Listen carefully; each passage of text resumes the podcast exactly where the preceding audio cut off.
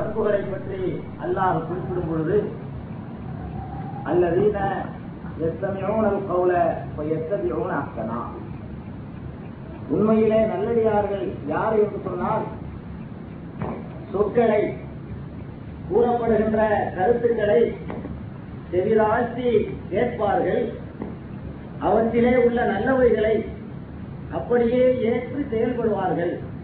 இதுதான் நல்லவர்களின் பண்பு என்று வல்லநாயன் அல்லாஹ் குறிப்பிடுகின்றார். அண்ணல் நபி ஸல்லல்லாஹு அலைஹி வஸல்லம் அவர்கள் இந்த சத்திய போதனையை அன்றைய மக்கள் மத்தியிலே வைத்த பொழுது லா தஸ்மஉ லிஹாதல் குர்ஆன், இந்த குர்ஆனை இந்த போதனையை நீங்கள் கேட்காதீர்கள் என்றெல்லாம் அபூஜஹல் போன்றவர்களால் சொல்லப்பட்டது. அந்த நேரத்தில் தான் அல்லாஹ் குறிப்பிடுகின்றார் நல்லடியார்களின் பண்பு என்னவென்றால் அல்லதீன யஸ்தமிஊனல் கவுல ஃபயத்தபிஊன அஹ்சனா, அவர்கள் கூறப்படுகின்ற கருத்துக்களை செவிதாழ்த்தி கேட்பார்கள், அவற்றிலே நல்லவை இருக்குமானால் அது காலம் காலமாக நடந்து வந்த நடைமுறைக்கு மாற்றமாக இருந்தாலும் உடனடியாக அந்த நல்லதை ஏற்றுக்கொள்வார்கள். கூறப்படுகின்ற கருத்துக்கள் சரியானதாக இருக்குமானால் எவ்வளவு பெரிய அறிஞர்களின் கூற்றுக்கு அது முரண்பட்டிருந்தாலும் அந்த சத்தியத்தை ஒப்புக்கொள்வார்கள். கூறப்படுகின்ற கருத்துக்கள் தமிழில் கூட சொல்வார்கள், எப்பொழுதும் அப்பொருள் மெய்ப்பொருள் காண்பது அறிந்திருப்பார்கள். ஒத்திருக்கிறதா? அண்ணல் நபி ஸல்லல்லாஹு அலைஹி வஸல்லம் அவர்களுடைய போதனைகளுக்கும் நடைமுறைகளுக்கும் அங்கீகாரங்களுக்கும் ஏற்புடையதாக இருக்கிறதா என்று நீங்கள் சிந்தித்து பார்த்து இந்த உண்மையை விளங்கிக் கொள்ள வேண்டும். இன்று எனக்கு இஸ்லாமிய இறை கோட்பாடு என்ற தலைப்பை பேசும்படி தலைவர் அவர்கள் குறிப்பிட்டார்கள். கடவுளை பற்றி இஸ்லாம் எந்த கொள்கையை வைக்கின்றது, இஸ்லாமியர்கள் இந்த இறை கோட்பாடை எப்படி தவறாக புரிந்திருக்கிறார்கள், பிற சமயத்தவர்களுடைய இறை கோட்பாடுகள் என்ன என்பதையெல்லாம் நாம் அலசி ஒரு முடிவுக்கு வந்தால்தான் இஸ்லாமிய இறை கோட்பாடை புரிந்து கொள்ள முடியும். ஒரு சிலர் கடவுள் இல்லை, கடவுள் இல்லையே இல்லை, கடவுள் என்று ஒரு சக்தி கிடையாது, எல்லாம் தானாகவே தோன்றியது என்று கூறக்கூடியவர்களாக இந்த உலகில் இருப்பதை நாம் பார்க்கின்றோம். கடவுளை இல்லை என்று சொல்கிறார்கள். இல்லை என்று சொல்வது மட்டுமல்ல, யாராவது கடவுள் இருக்கிறது என்று சொன்னால் அவன் முட்டாள், அவன் பைத்தியக்காரன் என்றெல்லாம், காட்டுமிராண்டி என்றெல்லாம் ஒரு சிலருடைய விமர்சனம் கடவுளை பற்றி. இதற்கு அவர்கள் ஆதாரமாக குறிப்பிடுவது, கடவுளை நீ பார்த்திருக்கிறாயா, கடவுளை யாரையும் கண்டதுண்டா? இதுதான் அவர்களுடைய ஆதாரம். இன்னொரு சாராய் கடவுளை பற்றி இறைவனை பற்றி எப்படி நம்பிக்கை வைத்திருக்கிறார்கள் என்றால், இறைவன் என்பவன் ஒரே ஒரு இறைவனாக இருக்க முடியாது, அவனால் இவ்வளவு பிரமாண்டமான ஒரு உலகை நிர்வகிக்க முடியாது, எவ்வளவோ பணிகள் குவிந்து கிடக்கின்றன, இவற்றையெல்லாம் ஒரே ஒரு ஆள் செய்து விடுவது சாத்தியமே இல்லை, அதனால் ஆக்குவதற்கு ஒருவன், அழிப்பதற்கு ஒருவன், காப்பதற்கு ஒருவன், இன்னும் சில சில்லறை தேவைகளை நிறைவேற்றுவதற்கு பலர், இப்படி சிலருடைய கொள்கை. இப்படியும் சில கடவுள் கொள்கைகள் உலகிலே இருந்து கொண்டிருக்கின்றன.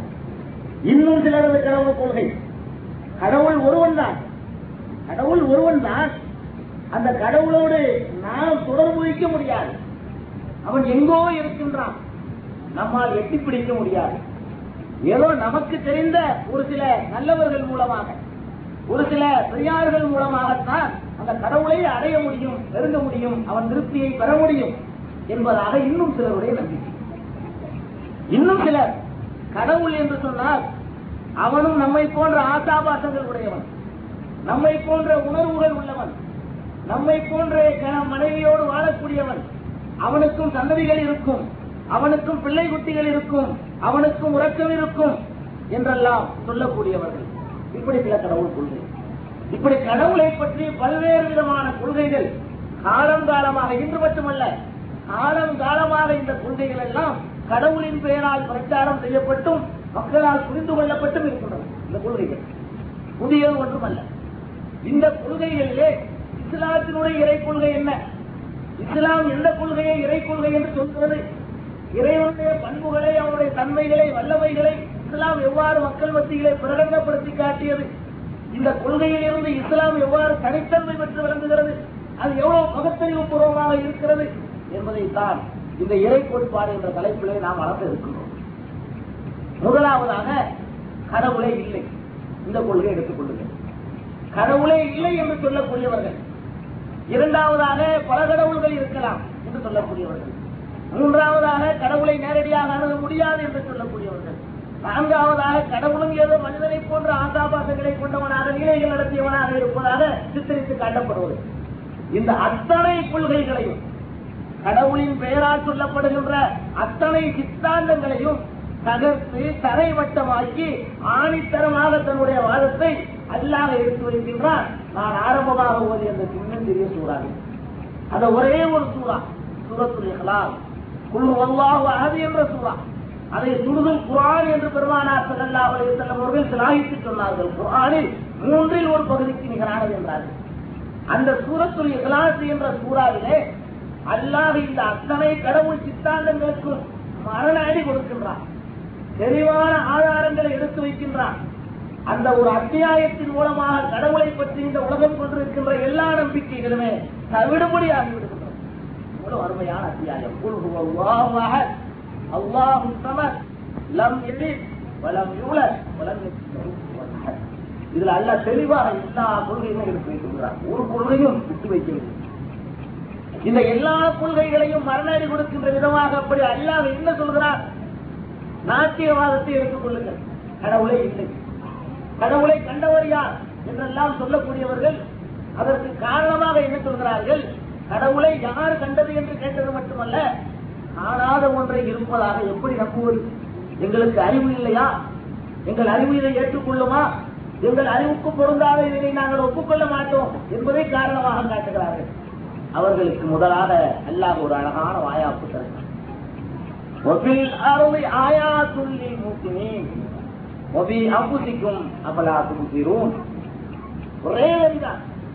நாத்திகவாதங்களுக்கு சரியான மறுநடி கொடுப்பதற்காக அல்லாஹ் எடுத்து வைக்கக்கூடிய வாதம் ஆதாரம் ஒரு சின்னஞ்சிறு வசனம் தான்.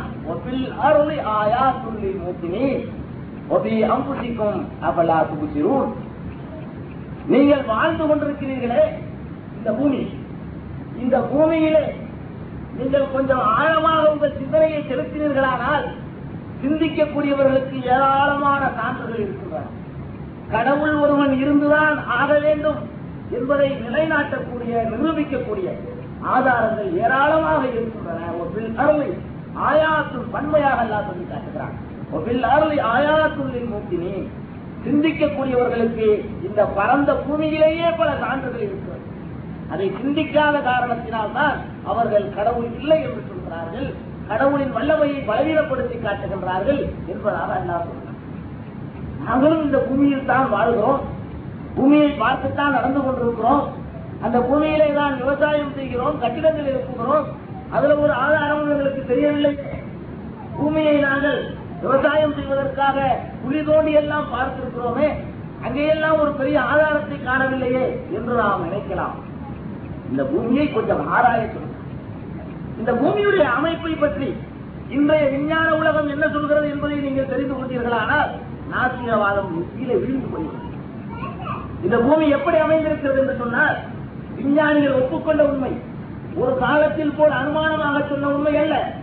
இன்று பல விண்கோள்களை தயார் செய்து அதன் மூலமாக இந்த பூமியை சுற்றி வந்து அதை போட்டோவாக எடுத்து பூமி எவ்வாறு அமைந்திருக்கிறது என்பதை திட்டவட்டமாக நிரூபித்து சொல்லக்கூடிய காலத்தில் நாம் வாழ்ந்து கொண்டிருக்கிறோம்.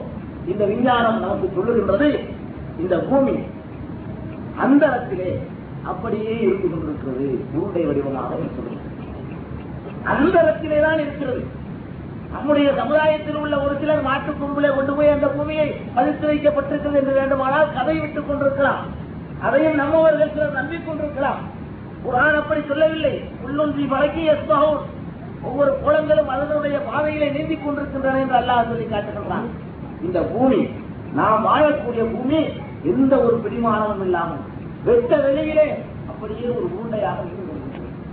அதை தாங்கி பிடிப்பதற்கு எந்த தூண்களும் இல்லை, அதை மேலே இழுத்து கட்டுவதற்கு எந்த கயிறுகளும் சங்கிலிகளும் இல்லை. வெட்ட வெளியிலே இந்த கோலம் அப்படியே நின்று கொண்டிருக்கிறது. அதுவும் பல கோடிக்கணக்கான எடை தன் எடை உள்ள மலைகளையும் கப்பல்களையும் இந்த பல்லாயிரம் மனித தொகையை நானூத்தி ஐம்பது கோடி என்று சொல்கிறார்கள். ஜனத்தொகை இந்த நானூத்தி ஐம்பது கோடி மக்களையும் மனிதனை விட பிரம்மாண்டமாக உருவப்படைத்த யானை போன்ற மிருகங்களையும் கூட தனக்குள்ளே தேக்கி வைத்துக் கொண்டு வெட்டு வெளியிலே நின்று கொண்டிருக்கிறதே, அறிவு ரீதியாக பகுத்தறிவாளர்களே, பகுத்தறிவுக்கு பொருந்தினால்தான் ஏற்றுக்கொள்வோம் என்று சொல்லக்கூடியவர்களே, கொஞ்சம் ஒரு உருண்டை எடுத்து வெட்ட வெளியிலே நிறுத்தி காட்டுங்கள் பார்ப்போம். வெட்ட வெளியிலே ஒரு கனமான கோலம் இருக்கிறது என்று சொன்னால் உங்கள் பகுத்தறிவு ஏற்றுக்கொள்ளுமா? உங்கள் பகுத்தறிவு அது உண்மை என்று நம்புவதற்கு தயாராக ஆகுமா? நிச்சயமாக எவருடைய அறிவு மீது ஒப்புக்கொள்ளார். ஆனால் உண்மை இதுதான், உன்னுடைய அறிவு ஒப்புக்கொள்ளாவிட்டாலும் உனக்கு அது பொருத்தமானதாக தென்படாவிட்டாலும் வெட்ட வெளியிலே ஒரு கோலம் நிற்கிறது என்று சொன்னால் உன்னுடைய அறிவுக்கும் அது சாத்தியமானதாக தெரியவில்லை, இது நடக்கவே முடியாது என்றுதான் உன்னுடைய பகுத்தறிவு சொல்லிக் கொண்டிருக்கிறது. உன்னுடைய அறிவுக்கு மாற்றமாக அந்த வெட்ட வெளியிலே ஒரு கோலத்தை, பிரமாண்டமான கோலத்தை, கனமான கோலத்தை பல சுமைகளோடு நிறுத்தி வைத்தவன் யார்?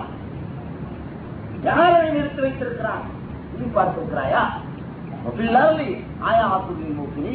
இந்த பரந்த பார்வையிலே சிந்திக்கக்கூடியவர்களுக்கு நிறைய சான்றுகள் உள்ளன என்று அல்லாஹ் சொல்கிறானே, இதுதான். சிந்தித்து பாருங்கள், இவ்வளவு பிரமாண்டமான கோலம், என்ன ஆட்டம் போடுகிறான் மனிதன் இந்த பூமியிலே, எவ்வளவு முரட்டு வேலைகளை எல்லாம் செய்கிறான். வெடிகுண்டுகளை வைக்கிறான் மலைகளை பெயர்ப்பதற்காக. இன்னும் சில வெடிகுண்டுகளும் இது நடந்து கொண்டிருக்கிறதா? அதை சொல்ல வரவில்லை. இந்த சக்தி வாய்ந்த வெடிகுண்டுகளை எல்லாம் பெரிய பெரிய பாறைகளை பிளப்பதற்காக வைக்கிறார். அந்த அதிர்ச்சிக்கு மத்தியிலும் அது இருந்து கொண்டிருக்கிறது. பூகம்பம் நடக்கிறதா? அந்த நேரத்திலும் இந்த மேல்மட்டத்தில் தான் அவருடைய தாக்குதல் இருக்கிறதே தவிர அந்த கோலம் அப்படியேதான் வெட்ட வழியை நீந்திக் கொண்டிருக்கிறது. இந்த பூமி எத்தனையோ புயல்களை இந்த பூமி சந்தித்திருக்கிறது. அந்த புயல்கள் நேர்ந்த நேரத்திலும், வெள்ளப்பெருக்கு ஏற்படுத்த நேரத்திலும், அப்படியே ஊரெல்லாம் அழிந்து நாசமாகிவிட்ட நேரத்திலும் கூட பூமி அப்படியே தான் வெட்ட வழியை இருந்து கொண்டிருக்கிறது. எப்படி சாத்தியம்? யாருடைய அறிவாக ஏற்றுக்கொள்ளுமா? அறிவுக்கு பொருத்தமாக இது தென்படுகிறதா? ஆனால் உண்மை இதுதான், யாராலும் மறுக்க முடியாத உண்மை, விஞ்ஞானிகள் ஆதாரப்பூர்வமாக நிரூபித்து காட்டிய ஒரு பேருண்மை, அந்த பகுத்தறிவுவாதிகள் ஒப்புக்கொண்ட உண்மை. பகுத்தறிவுவாதிகள் என்று தங்களை சொல்லிக் கொள்ளக்கூடியவர்களும் இந்த பூமி எந்த வழியில் தான் இருந்து கொண்டிருக்கிறது, அதற்கு எந்த தூண்களும் இல்லை என்று ஏற்றுக்கொண்ட ஒரு பேருண்மை. இது காட்டவில்லையா? இவ்வளவு பிரம்மாண்டமான ஒரு கோலத்தை நிலைநிறுத்துவதற்கு ஒரு மகத்தான சக்தி இருந்தாக வேண்டும், ஒரு ஆற்றல் மிக்கவருடைய அதிகாரத்தின் வழிதான் இது நடந்தாக வேண்டும்.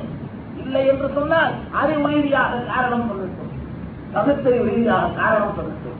காரணம் சொன்னால் மட்டும் போதாது, அதுபோன்ற ஒரு கோலத்தை வெட்ட வெளியில நிறுத்தி காட்டட்டும். தெரியுமா? அதுபோல இன்னொரு நிலையும் இந்த பூமியில இருக்கிறது. இந்த பூமியை அல்லாஹ் இரண்டு பகுதியாக பிரித்திருக்கிறார். ஒரு பகுதி நீர், இன்னொரு பகுதி இந்த நிலம். நீரையும் நிலத்தையும் சேர்த்துதான் அல்லாஹ் ஒரு கோலமாக வைத்திருக்கிறார். அதிலே மூன்றில் இரு மடங்கு நீராகவும் ஒரு மடங்கு நிலமாகவும் இருக்கின்ற அமைப்பில் தான் இந்த பூமியுடைய கோலம் இருக்கிறது. அதாவது இரண்டு மடங்கு நீரிலே இந்த ஒரு மடங்கு நிலம் மிதந்து கொண்டிருக்கிறது சொல்றாங்க. இரு மடங்கு நீர், ஒரு மடங்கு நிலம், இந்த நீரிலே தான் நிலம் மிதந்து கொண்டிருக்கிறது என்பதுதான் விஞ்ஞானிகளுடைய உண்மையான முடிவு, கண்டுபிடிப்பு. நீரிலே இந்த நிலம் மிதக்குமா? ஒரு குவளை தண்ணீரை எடுத்துக்கொண்டு வாருங்கள், ஒரு சின்னஞ்சிறிய நில உருண்டையை எடுத்துக்கொண்டு வாருங்கள், அதிலே போட்டு மிதக்க வைத்து யாராவது காட்ட முடியுமா? உங்கள் அறிவியை ஏற்றுக்கொள்கிறதா? அல்லாஹ் அப்படித்தான் இதை படைத்திருக்கிறான். இந்த கடல் பரப்பிலே, நீர் பரப்பிலே தான் இந்த நிலம் மிதந்து கொண்டிருக்கிறது. இது மிதக்கக்கூடிய பொருள் அல்ல, பலகை அல்ல இந்த பூமி, இது மிதப்பதற்கான பொருளாக இல்லை. எல்லோருடைய அறிவும் ஏற்றுக்கொண்ட உண்மை. இந்த நிலப்பரப்பு தான் இந்த நீரிலே மிதந்து கொண்டிருக்கு. இது எப்படி சாத்தியம்? நம்முடைய அறிவு இதை ஏற்றுக்கொள்கிறதா? நம்முடைய அறிவுக்கு இது பொருத்தமாகப்படுகிறதா? பொருத்தமாக படாவிட்டாலும் உண்மை இதுதான், உண்மை இதுதான், இப்படித்தான் இருக்கிறது. உன்னுடைய அறிவு என்ன ஆயிடுறீங்க? என்னுடைய அறிவுக்கு பொருந்தவில்லை என்ற காரணத்தை காட்டி மறுத்தால் அதே காரணம் இப்போது இங்கே வருகிறது. நீரும் நிலவுமாக இல்லை என்று நீ சொல்லிவிட முடியுமா? இதே உருண்டை வடிவமாக சமைக்கப்பட்டிருக்கிறது. நீரும் நிலமும் சேர்ந்து ஒரு உருண்டை வடிவம். முக்கால் பாகத்தை நீர் சூழ்ந்து நிற்கிறது, கால் பாகத்திலே நிலப்பரப்பு சூழ்ந்து நிற்கிறது. இந்த இரண்டையும் சேர்த்து ஒரு கோலமாக அல்லாஹ் வெட்டவெளியிலே நிறுத்தியிருக்கிறார். ஒரு நீரை யாராவது உருண்டை வடிவத்திலே பிடித்து காட்ட முடியுமா? உருண்டையாக நீரை உருட்ட முடியுமா? அப்படித்தான் இருக்கு. நீர் அப்படியே உருண்டை வடிவமாகத்தான் வெற்று வடிவில் இருந்து கொண்டிருக்கிறது. ஒரு நீர் உருண்டை யாராவது பிடிவீர்கள் பார்ப்போம். நீர் எந்த பாத்திரத்திலே நாம் ஊற்றுகின்றோமோ அந்த வடிவத்திலே இருக்கும். கீழே விட்டினால் ஓடிவிடும். அதை ஒரு கூடையிலே ஊற்றினால் அந்த வடிவத்தை பெறும். எந்த ஒரு பாத்திரத்திலும் உண்ணப்படாமல் அதை உருண்டை வடிவமாகவே சிதறி போகாமல் விரித்து வைத்திருப்பது யார்? உங்களுடைய அறிவுக்கு ஏற்றுக்கொள்ளாத, பகுத்தறிவுக்கு ஒவ்வாத, புலனாகாத, புரியாத இந்த அறிவியை எந்த நிகழ்ச்சியை நடத்தி காட்டுவோம் யார்? இதை சிந்தித்துப்பார். இந்த ஒளிபரப்பு இருக்கிறது. நான் பேசுகின்ற பேச்சை பல பகுதிகளுக்கு இந்த ஒளிபரப்பு எட்ட செய்கிறது. நான் சொல்கிறேன், இது தானாக உருவானது, இது யாரும் செய்ததல்ல. இந்த ஒளிபரப்பு தானாகத்தான் உருவாகிவிட்டது, தானாகத்தான் இந்த இடத்திலே வந்து நின்று கொண்டிருக்கிறது, கொஞ்ச நேரம் முடிந்த பிறகு தானாகவே போய்விடும் என்று நான் சொன்னால் யாராவது ஏற்றுக்கொள்ள முடியுமா? ஒரு ஒளிபரப்பு, ஒரு சின்னத்திலே கண்டுபிடிப்பு, இதை கண்டுபிடித்தவன் யார் என்று தெரியாவிட்டாலும் நிச்சயமாக கண்டுபிடித்தவன் ஒருவன் இருக்க வேண்டும் என்பதை நான் ஒப்புக்கொள்கிறோம். இது யார் தயாரித்தது என்று நமக்கு தெரியாமல் இருக்கலாம். நிச்சயமாக இதை தயாரித்த ஒருவன் இருந்தே ஆக வேண்டும் என்ற உண்மையை நாம் எல்லாம் புரிந்து கொள்கிறோம். இவ்வளவு பிரம்மாண்டமான வானம், இவ்வளவு பிரம்மாண்டமான பூமி, அதற்குள்ளே ஏராளமான விந்தைகள், அது அந்தரத்திலே நிகழ்ந்து கொண்டிருக்கக்கூடிய அதிசயம், அது கோலமாக நின்று கொண்டிருக்கக்கூடிய புதுமை, இவைகளெல்லாம் தானாகவே நடக்கிறது, தானாகவே நடக்கிறது என்று சொன்னால் இது சிந்திக்கின்ற முறையா? பகுத்தறிவான வாதமா இது? இந்த வாதம் இந்த பொருள்கள் காட்டிக் கொண்டிருக்கின்றன. அரபியிலே ஒரு கவிதை சொல்வார்கள்,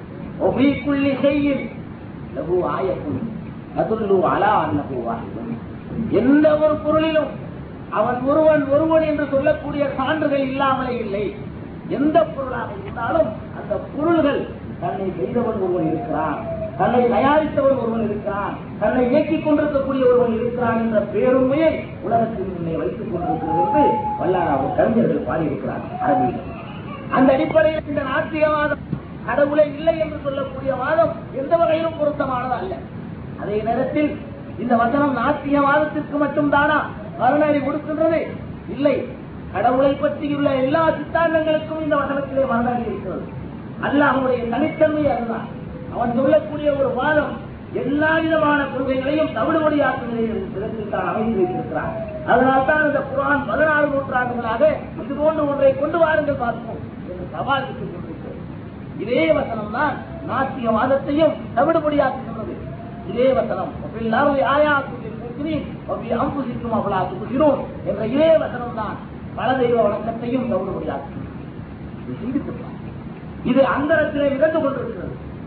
இன்னொரு கடவுள் இருந்தால், இரண்டு கடவுள்கள் இருந்திருப்பார்களே, ஆனால் ஒருவன் நினைப்பான் இது அந்தரத்திலே நிற்க விடக்கூடாது, வேறு எங்கேயாவது கொண்டு வானத்திலே கொண்டு போய் நிறுத்திவிட வேண்டும் என்று அவன் விரும்புவான். ஒரு கடவுள் விரும்புவான் அதை இன்னும் கொஞ்சம் கீழே இறக்கி கொண்டு வந்து விட வேண்டும் என்று விரும்புவான். ஒரு கடவுள் விரும்புவான் இது தண்ணீர் அதிகமாக இருந்து நிலம் கம்மியாக இருக்கிறது, இது கொஞ்சம் அதிகப்படுத்த வேண்டும் என்று அவன் விரும்புவான். இங்கே கடவுள்களுக்கு மத்தியிலே மோதல்களும் பூசல்களும் ஏற்படுமானால் என்ன ஆகியிருக்க வேண்டும்? பல கடவுள்கள் இருந்தால் இவ்வளவு சீராக, செம்மையாக, முறையாக இந்த உலகம் இயக்கிக் கொண்டிருக்க, அதையும் அல்லாஹ் தெளிவாக ஒரு இடத்துல சொல்லி காட்டுகிறான். லவ்கான அதிகமா ஆயுதத்தில் இல்லவா உலகப்பட்டா, அல்லாஹ்வை தவிர வேறு கடவுள்கள் இந்த உலகிலே இருந்திருப்பார்கள் என்று சொன்னால் இப்படி இருக்காது. இந்த உலகம் சீரழித்து போயிருக்கும். இப்ப இருக்கிற மாதிரி இருக்காது. சீராக, செம்மையாக, முறையாக, இரவு பகல் மாறி மாறி வந்து கொண்டிருக்கிறது. இந்த திட்டமிட்ட கணக்கு பிரகாரம் நிச்சயமாக நடக்காது. ரெண்டு முதலாளி ஒரு கடைக்கு இருந்தாலே அதுல தனி வந்து ஆறு மாதத்துக்கு வண்டி இருக்காது. அப்ப கடவுள் என்பவர்கள் பெருமை கொண்டவர்கள், தனக்குத்தான் எல்லா வல்லமையும் இருக்கிறது என்று எண்ணம் இருக்க வேண்டும். கடவுளுக்கு கடவுளுடைய பண்பாகவும் இருக்க வேண்டும். அப்படி எண்ணமுள்ள இரண்டு நபர்கள், இரண்டு சக்திகள் மோதிக்கொள்ளுமானால் என்ன ஆகியிருக்கிறது? இந்த பூமியும் சூரியனும் ஒன்றோடு ஒன்று மோதி சுற்றுநூறாக இந்த கடவுள்கள் இல்லாமல் போயிருக்கிறது. போகவில்லையே, சரியாக நடக்கிறது, சீராக நடக்கிறது, முறையாக நடக்கிறது. ஒருவன் என்னை இந்த நிமிடத்திலே மரணமடைய செய்ய வேண்டும் என்று ஒரு கடவுள் விரும்புவான். இன்னொரு கடவுள் இவனுக்கு ஒரு நூறு வயசு அதிகமாக்கி கொடுக்க வேண்டும் என்று விரும்புவான். எது நடக்கிறது? ஒரு கடவுள் விரும்புவான் இந்த நிமிடத்திலே என்னை அழிக்கின்ற கடவுள். என்னை அழிக்கின்ற கடவுள் நினைப்பான் இந்த நேரத்தோடு இவனை முடிக்க வேண்டும் என்று. என்னை காக்கின்ற கடவுள் அவனுக்கு நான் வேண்டிய ஏதாவது பூஜைகளை செய்திருப்பேன். என்னை காக்கின்ற கடவுள் இவனுக்கு ஒரு நூறாண்டு அதிகமாக்கி கொடுப்பேன் என்பான். எந்த காரியம் நடக்கும்? ஒன்று, நான் இந்த நிமிடத்திலே மரணமடைய வேண்டும், அல்லது நூறு ஆண்டுகள் அதிகமாக வாழ வேண்டும். இந்த இரண்டு காரியத்தில் ஒன்று நடந்தாக வேண்டும். எது நடக்கும்? ரெண்டும் நடக்கும் என்றால் அது சாத்தியமே இல்லை. நான் இந்த நிமிடத்திலே மரணம் அடைவதும் நூறு ஆண்டுகள் அதிகமாக வாழ்வதும் நடக்க முடியாது. ரெண்டு ஏழாவது ஒன்று நடக்க வேண்டும்.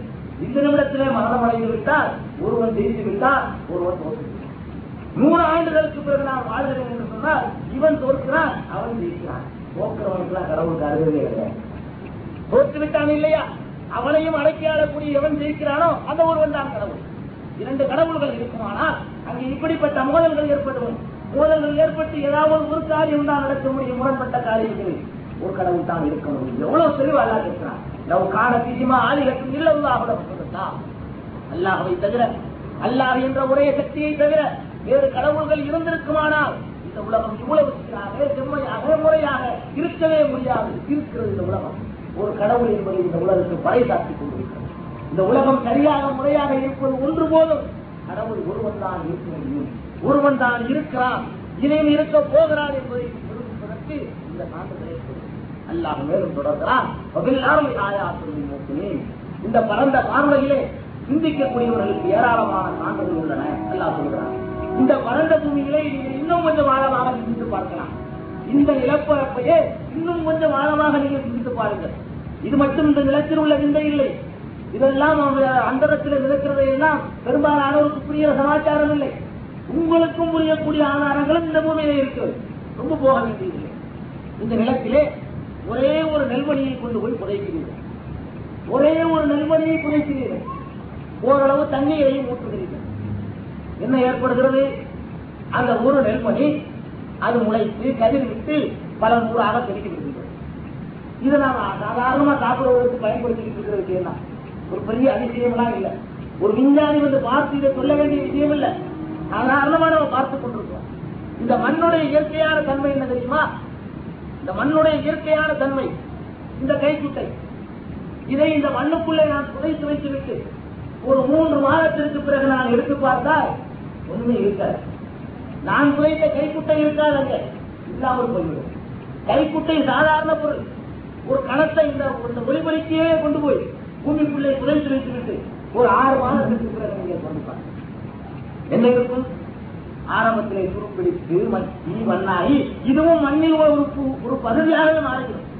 இந்த பூமியுடைய தனித்தன்மை என்னவென்றால், எந்த பொருளை கொண்டு போய் அதற்குள்ளே போட்டாலும் ஒரு குறிப்பிட்ட கால அளவு பொருளுக்கு பொருள் வித்தியாசப்படலாம். சில பொருட்கள் மூன்று நாட்களுக்குள்ளே இல்லாமல் போய்விடலாம், சில பொருட்களுக்கு ஆறு மாதம் தேவைப்படலாம், இன்னும் சில கனியமான பொருட்களாக இருந்தால் ஓராண்டு தேவைப்படலாம். ஆக ஒரு குறிப்பிட்ட காலகட்டத்திற்குள் இந்த பூமி எதையும் ஜீரணித்துவிடக்கூடிய ஒரு பதார்த்தம் எதா இருந்தாலும் உள்ளே புதைத்துவிட்டால் அப்படியே ஜீரணித்து ஏப்ப விட்டுவிடும். அப்படிப்பட்ட சக்தி இந்த மண்ணுக்கு இருக்கிறது. அந்த மண்ணை ஒரு கடுகு எடுத்து போராடுகிறது. ஒரு கடுகு, ஒரு சின்னஞ்சிறிய கடுகு பூமிக்குள்ளே கொண்டு போய் போடுகிறான். அதை அழிக்க முடியவில்லை இந்த மண்ணால். அந்த தன்னுடைய சின்னஞ்சிறிய கதிர்களை கொண்டு அந்த நிலத்தை சீறி பிழித்து பிளந்து கொண்டு வெளியே வந்து விடுகிறது. ஆச்சரியமா? கடற்பாறையால் கூட பெயர்க்க முடியாத கட்டிடங்களில் கூட ஒரு காற்றை கொண்டு வந்து போடுகின்ற எச்சத்தினால் ஒரு ஆலமரத்து விதை அந்த கட்டிடத்தையே வேரூன்றி கிழித்துக் கொண்டு போய்விடுகிறதே. அந்த விதையிலிருந்து கிளம்பக்கூடிய, வித்திலிருந்து கிளம்பக்கூடிய அந்த சின்னஞ்சிறு நூல் போன்ற ஒரு நரம்பு தான் நூல் போல இருக்கக்கூடிய அந்த வேர் இருக்கிறதே. அது மிகப்பெரிய கட்டிடங்களை எல்லாம், வளமாக கட்டப்பட்ட கட்டிடங்களை எல்லாம் கிழித்துக் கொண்டு பிளந்து கொண்டு படிப்படியாக தன்னுடைய காலை ஊன்றி விடுகிறது என்று சொன்னால் இப்படித்தான் இந்த பொருளுக்கு இவ்வளவு பெரிய வல்லமை எப்படி வந்தது? கையிலே ஒரு ஊசியை வைத்துக் கொண்டு அதனால் அந்த கட்டிடத்திலே குத்தி பார்க்கிறான், உள்ளே நுழைவதில்லை. நூல் போலதான் இருக்கிறது அந்த சிறிந்து கிளம்பக்கூடிய அந்த வேர். அதுதான் கிழித்துக் கொண்டு கரடுமுரடான பூமிகளை எல்லாம் கூட கிழித்துக் கொண்டு மேலே தலையை காட்டி விடுகிறது. கொஞ்சம் கொஞ்சமாக அசைத்து அசைத்து போராடி போராடி வெளியே தன் தலையை நீக்கி விடுகிறது. இது அதிசயமாகவே தெரியவில்லையா? இது சாத்தியமானதாக உங்களுக்கு தெரிகிறதா? ஆனால் நடக்கிறது, நடக்கிறது. அப்படி பார்த்துக் கொண்டிருக்கிறோம். அந்த ஒரே ஒரு கடுகை, ஒரே ஒரு ஆலமரத்திலேயே ஒரே ஒரு நெல்மணியை நாம் கொண்டு போய் குறைக்கிறோம். அது படிப்படியாக வளர்ந்து ஒன்றுக்குள் நூறு, இருநூறு, ஆயிரம் தானியங்கள். இவ்வளவு தானியங்களை அது எங்கே வைத்திருந்தது? ஒரு சின்னஞ்சிறிய ஆலமரத்து விதை இருக்கிறது. அதை எந்த விஞ்ஞானி வேண்டுமானாலும் அரைத்து அதை எந்த விதமாக சோதனை செய்ய முடியுமோ செய்து பார்த்துக் கொள்ளட்டும். அதற்குள்ளே இவ்வளவு பச்சை நிறம் எப்படி வருது? ஒரு ஆலமரத்து விதையை புதைத்த உடனே ஒரு பெரிய மரமாக அப்படியே காட்சி பெறுகிறது. பல ஆண்டுகளுக்கு பிறகு அதில் பச்சை பசேல் என்று ஏராளமான இலைகள் இருக்கிறது. இவ்வளவு நிறங்கள், இவ்வளவு சாய பவுடர்கள் எதற்குள்ளே மறைத்து வைக்கப்பட்டிருந்தன? எப்படி இது சாத்தியமாக ஆகிவிட்டது? நாமும் விவசாயத்தை ஆராய்ச்சி செய்கிறோம். எந்த உரம் போட்டால் அதிகமாக உற்பத்தியாகவும் நிறைய சாப்பிடலாம் என்ற கணக்கில் மட்டும்தான் ஆராய்ச்சி செய்கிறோம். இறைவனுடைய வல்லமையை, அவருடைய ஆற்றலை தான் எதிர்த்து பார்ப்பதில்லை. இதெல்லாம் நடந்து கொண்டிருக்கிறது, சாதாரணமாக பார்த்துக் கொண்டிருக்கிறோம். ஒரு பெரிய அதிகமான விஷயம், ஒரு சின்னஞ்சிறிய மாங்கொட்டையை விளைக்கிறோம், அதிலிருந்து ஏராளமான மாம்பழங்கள் தொடர்ந்து உற்பத்தியாகிக் கொண்டே இருக்கிறது. இவ்வளவு மாம்பழங்களுக்கு வேண்டிய இனிப்பை எத்தனை மூட்டை சீனிகள் அதிலே குவித்து ஒழித்து வைக்கப்பட்டிருந்தோமா? இவ்வளவு வண்ணங்கள் எங்கே ஒழிந்திருந்தது? இவ்வளவு சுவை எங்கே இருந்தது? இவ்வளவு புளிப்பு எங்கே இருந்தது? இவ்வளவு கசப்பு எங்கே இருந்தது? இவ்வளவு பெரிய அதிசயம் இங்கே நடந்து கொண்டிருக்கிறது. அதை பற்றி எல்லாம் சிந்திப்பதில்லை. பிளேட்ல கொண்டாந்து வைத்தவுடனே சாப்பிட்டு விட்டு கையை விடுவோம். அவ்வளவுதான் நம்ம சிந்தனை. இது சாப்பிட்டா இதுல என்ன விட்டமின் இருக்கு, அப்படி வேண்டாம் சிந்திப்போம். இதுல என்ன சக்தி இருக்கு, இது எவ்வளவு வேலை செய்யும், இதைத்தான் நாம் சிந்திக்கிறோம். இது வந்த விதத்தை, இது உருவான விதத்தை ஆராய்ச்சி செய்து உருவாக்கி உன்னுடைய வல்லமையை நாம் புரிந்து கொண்டது. ஆயாத்துள்ள மூப்பினி, இந்த பூமியிலே ஏராளமான ஆயாத்துகள் இருக்கிறது, ஏராளமான சான்றுகள் இருக்கிறது. எதற்கு சான்றுகள் இருக்கிறது? அல்லாஹ் இருக்கிறான், அவன் ஒருவனாக இருக்கிறான், பயங்கரமான வல்லமை மிக்கவனாக இருக்கிறான். சாதாரண சாமானியாளர்கள் செய்ய முடியாது. ஒரு சின்ன கருவுக்குள்ள கொண்டு போய் இவ்வளவு சக்தியை ஒழித்து வைக்கிறதுக்கு சாதாரண ஆற்றல். ஒரு சின்ன ஆலமரத்து விதைக்குள் கொண்டு போய் இவ்வளவு பிரம்மாண்டமான மரத்தையும் இவ்வளவு பெரிய ஒரு இலைகளையும் இவ்வளவு சுவைகளையும் மறைத்து வைப்பதற்கு ஒரு சார்வ சாமானியராக காட்டினா, இவ்வளவையும் அந்த விதைக்குள்ளே மறைத்து வைத்தது மட்டுமல்ல, இந்த பூமியை எதிர்த்து போராடுகின்ற சக்தியையும் அந்த சின்ன விதைக்கு கொடுத்து அணிந்திருக்கிறானே, இது சாமானியரால் முடியாது. அல்லாஹ்வுடைய வல்லமையும் தெரியும். ஒரு அல்லாஹ்தான் இருக்க முடியும் என்பதையும் தெரிகிறது. அவன் நினைத்தால் ஆகாத காரியம் எதுவும் இல்லை என்றும் தெரிகிறது. கடவுள் இல்லை என்று சொல்வது மாய்வாளம் என்றும் தெரிகிறது. எல்லாவற்றுக்கும் இங்கே மரணம் சிந்திக்காததுதான் அத்தனை கொள்கை. ஆயாத்து இந்த பரந்த பூமியிலே ஏராளமான ஆயாத்துகள். ஒரே நிலம், ஒரே மரத்தில் இருந்து வந்த இரண்டு விதைகள், ஒரே தண்ணீர், ஒரே காற்று. அருகருகே புதைக்கிறோம் இரண்டு மாவட்டை. ஒன்றிலிருந்து வந்த கனி இனிக்கிறது, இன்னொன்று புயல். இதே தண்ணீரைத்தான் இரண்டும் கொண்டு வளர்க்கிறது, இதே காற்றைத்தான் இரண்டும் சுவாசிக்கின்றன, இதே நிலத்தில் தான் தன்னுடைய சக்தியை பெற்றுக் கொண்டிருக்கின்றன. ஒன்று இனிக்கிறது, இன்னொன்று புரிகிறது. இந்த வித்தியாசங்களை எல்லாம் கூட எவ்வளவு திட்டமிட்டு ஏற்படுத்தியிருக்கிறார், எவ்வளவு பெரிய மகாசக்தராக இருக்க வேண்டும், எவ்வளவு சர்வசக்தராக இருக்க வேண்டும், எவ்வளவு வல்லமை மிக்கவனாக இருக்க வேண்டும். இவ்வளவு பெரிய சர்வ வல்லமை உடையவனை விட்டு புறக்கணித்து விட்டுத்தான் மக்கள் எங்கேயோ ஓடிக்கொண்டிருக்கிறார். இவ்வளவு ஆற்றல்களை செய்தவனுக்கு உனக்கு ஒரு குழந்தையை தர முடியாதா? இவ்வளவு பெரிய சர்வசக்தனாக இருப்பவனுக்கு உன்னுடைய வறுமையை போக்குவதற்கு சில காசுகளை எரிந்துவிட முடியாதா? என்ன வல்லமை, என்ன ஆற்றல், என்ன குதிரத்து அவருடைய குதிரத்து! எதற்காக நீங்கள் வேறிடம் வைத்து செல்கிறீர்கள்? அல்லாஹ் ஒருவனிடம் மட்டுமே ஏந்த வேண்டிய கைகள் அடுத்த இடத்திற்கு போவதற்கு காரணம் என்ன? இந்த வல்லமைகள் புரிய வச்சப்படுகிறது. அல்லாஹ்வை பற்றி பேசுவதே கிடையாது. அவருக்கு தாக்கல் கதைகள் இப்படியே இந்த சமுதாயத்தை கொண்டு போகிறார். அதே கதைகளை சொல்லி சொல்லியே இந்த சமுதாயத்தை சிந்திக்க விடாமல் ஆகிவிட்டார். அல்லாஹ்வுடைய வல்லமையை பற்றி பேசுகின்ற கூட்டங்களை பார்ப்பதே அல்ல ஆகிவிட்டது. அல்லாஹ்வுடைய ஆற்றலை சொல்லுகின்ற கூட்டங்களே ஒரு மாதிரியான கூட்டமாக பிரச்சாரம் செய்யப்படும். இந்த பூமியை மட்டும் அல்லாஹ் சிந்திக்க சொல்லுகிறது. பூமியை சிந்திக்க உனக்கு முடியவில்லையா? ஒபி அம்புசிக்கும் அபலாசிக்கிறோம். அதே சரி அல்ல, ஒபி அம்புசிக்கும், நீ அவங்க எல்லாம் போக வேண்டாம், உனக்குள்ளே சிந்திக்க. இந்த பூமியிலே நிறைய ஆயாத்துகள் இருக்கிறது, உனக்கு புரிந்து கொள்ள முடியாமல் இருக்கலாம். விடு. ஆசிக்கும் உங்களுக்குள்ளேயே நிறைய ஆதாரங்கள், உங்களுக்குள்ளேயே உங்களுக்குள்ளேயே நிறைய ஆதாரங்கள் இருக்கிறது. அபலாத்துக்கிறோம். நீங்க சிந்திக்க மாட்டீர்களா? ஆராய மாட்டீர்களா? புரிந்து கொள்ள மாட்டீர்களா? அல்லா கேட்கிறார். அவுசிக்கும் அபலாத்துக்கிறோம். உங்களுக்குள்ளேயே அல்லாஹ்யா அவன் எத்தனை பேர் இருக்க முடியும், அவனுடைய வல்லமை என்ன, ஆற்றல் என்ன என்பதையெல்லாம் தெளிவாக அடையாளம் காட்டக்கூடிய சான்றுகள் உங்கள் ஒவ்வொருவரிடத்திலேயும் உங்களுக்குள்ளேயே எங்களுக்குள்ளே இருக்கிறது. ஆச்சரியமா இருக்கிறது. எங்களுக்குள்ளே அப்படி என்ன ஆதாரம் இருக்கிறது? நாங்கள் நாங்களாகத்தானே இருந்து கொண்டிருக்கிறோம். ஒரு பெரிய இறைவன் இருக்கிறான் என்று காட்டுகின்ற ஆதாரங்கள் ஒன்றுமே எங்களுக்கு புலப்படவில்லையே. இப்படிப்பட்டவர்களும் இருப்பார்கள் என்பதற்குன்னா இப்படி சொன்னா அதை வெவ்வேறு இடங்களில் பட்டியலே போடலாம். புரியவில்லையா? நல்லா கேட்கிற மாதிரி ஒரு அழகா சின்ன பிள்ளைக்கு புரிய வைக்கிற மாதிரி சொல்லியிருக்கேன். அந்த புராணம் புரியாதுங்கிறாங்க. சின்ன பிள்ளைகளுக்கு புரிய புரியுற மாதிரி நல்லா புரிய வைக்கிறான். எப்படி புரிய வைக்கிறான்? அடிப்படையிலிருந்து வரான். அல் அதா அனல் இன்சான் ஏனும் மிரத்தகரில் அபியக்குள் செய்ய மறுக்கூறா. மனிதர்களே, நீங்கள் இன்று அப்துல் காதராக அல்லது இப்ராஹிமாக அல்லது கமாலுதீனாக அல்லது ஜெயினுலாதீனாக இப்படி நீங்கள் உருவாகி உட்கார்ந்து கொண்டிருக்கிறீர்கள்.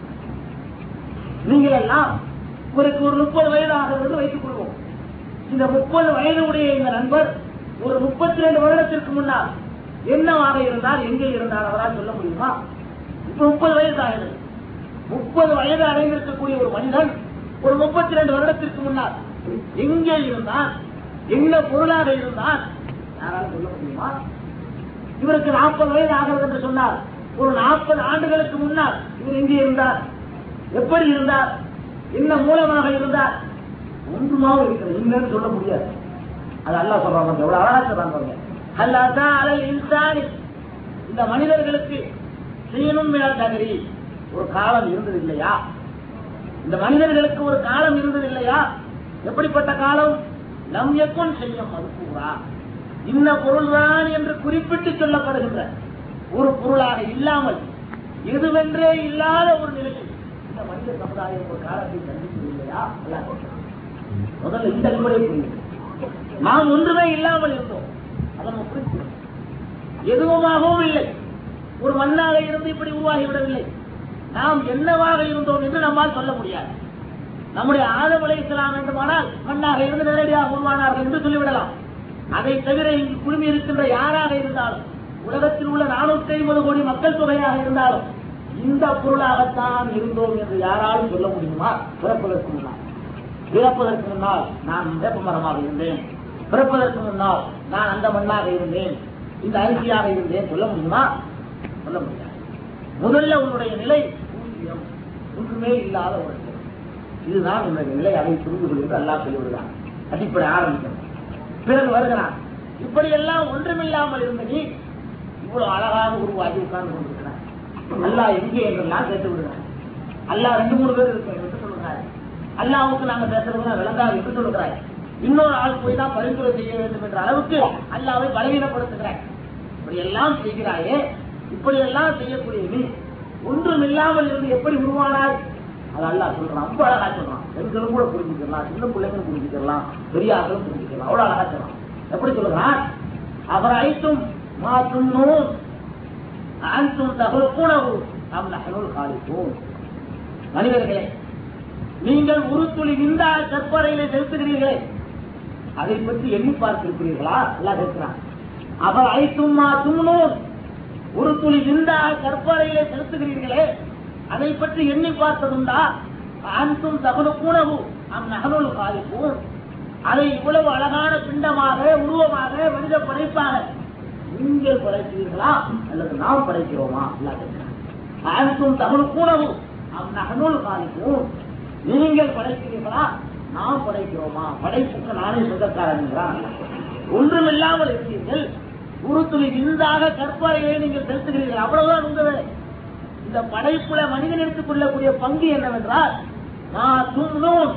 நீங்கள் ஒரு துளி இந்த கற்பனையை எடுத்துக்கொள்கிறீர்கள். உங்களுடைய இன்பத்தை தீர்த்துக் கொள்வதற்காக அவ்வளவுதான் உங்களுடைய. அதற்கு பிறகு ஒரு பத்து மாதத்திற்கு பிறகு வேற ஒரு அமைப்புல வந்து கீழே விடுகிறீர்கள். எவ்வளவு பெரிய அதிசயம், எவ்வளவு பெரிய விந்தை! இதை பற்றி என்றைக்காவது எண்ணி பார்த்திருக்கிறீர்களா? ஒரே ஒரு துளி விந்துங்க. அந்த ஒரு துளி கூட அல்ல விஞ்ஞானிகளுடைய முடிவு பிரகாரம். ஒரு துளியில் எத்தனையோ பங்குல ஒரு சின்ன பங்கு. அந்த ஒரு பங்குதான் கற்பாறைக்குள்ளே செல்லுகின்றது. சென்றவுடன் அது வளர வேண்டும் என்பதற்காக, அல்லாஹ் எங்கே என்று கேட்க வேண்டும் என்பதற்காக, அல்லாஹ்வை நாங்கள் வணங்க மாட்டோம் என்று சொல்லுகிறார்களே அவர்கள் உருவாக வேண்டும் என்பதற்காக, அல்லாஹ்வுக்கு எங்களை புரியாது, நாங்கள் கேட்பது அல்லாஹ்வுக்கு புரியாது என்று சொல்கிறார்களே இவர்களெல்லாம் உருவாக வேண்டும் என்பதற்காக அந்த உறுப்புணி இல்லை அந்த கருப்பறைகளை நிறுத்துகிறார். நிறுத்தப்பட்ட பிறகு இது வளர வேண்டுமே, இப்படிப்பட்ட திட்டங்கள் எல்லாம் இந்த உலகிலே வர வேண்டுமே, அதற்காக எவ்வளவு முன்னேற்பாடுகள் செய்கிறார். அதற்கு போய் அவங்க உட்கார்வதற்கு ஏற்படுத்திக் கொண்ட அறை இருக்கிறது ரொம்ப பாதுகாப்பான கற்பாறை. இடியாகட்டும் மின்னலாகட்டும் எதுவும் அவருடைய வளர்ச்சியை பாதிக்காது. அது நல்லா பாதுகாப்பாக எக்ஸ்ரே கருவிகளும் கூட அந்த கற்பாறையை ஊருக்கு செல்ல முடியாது.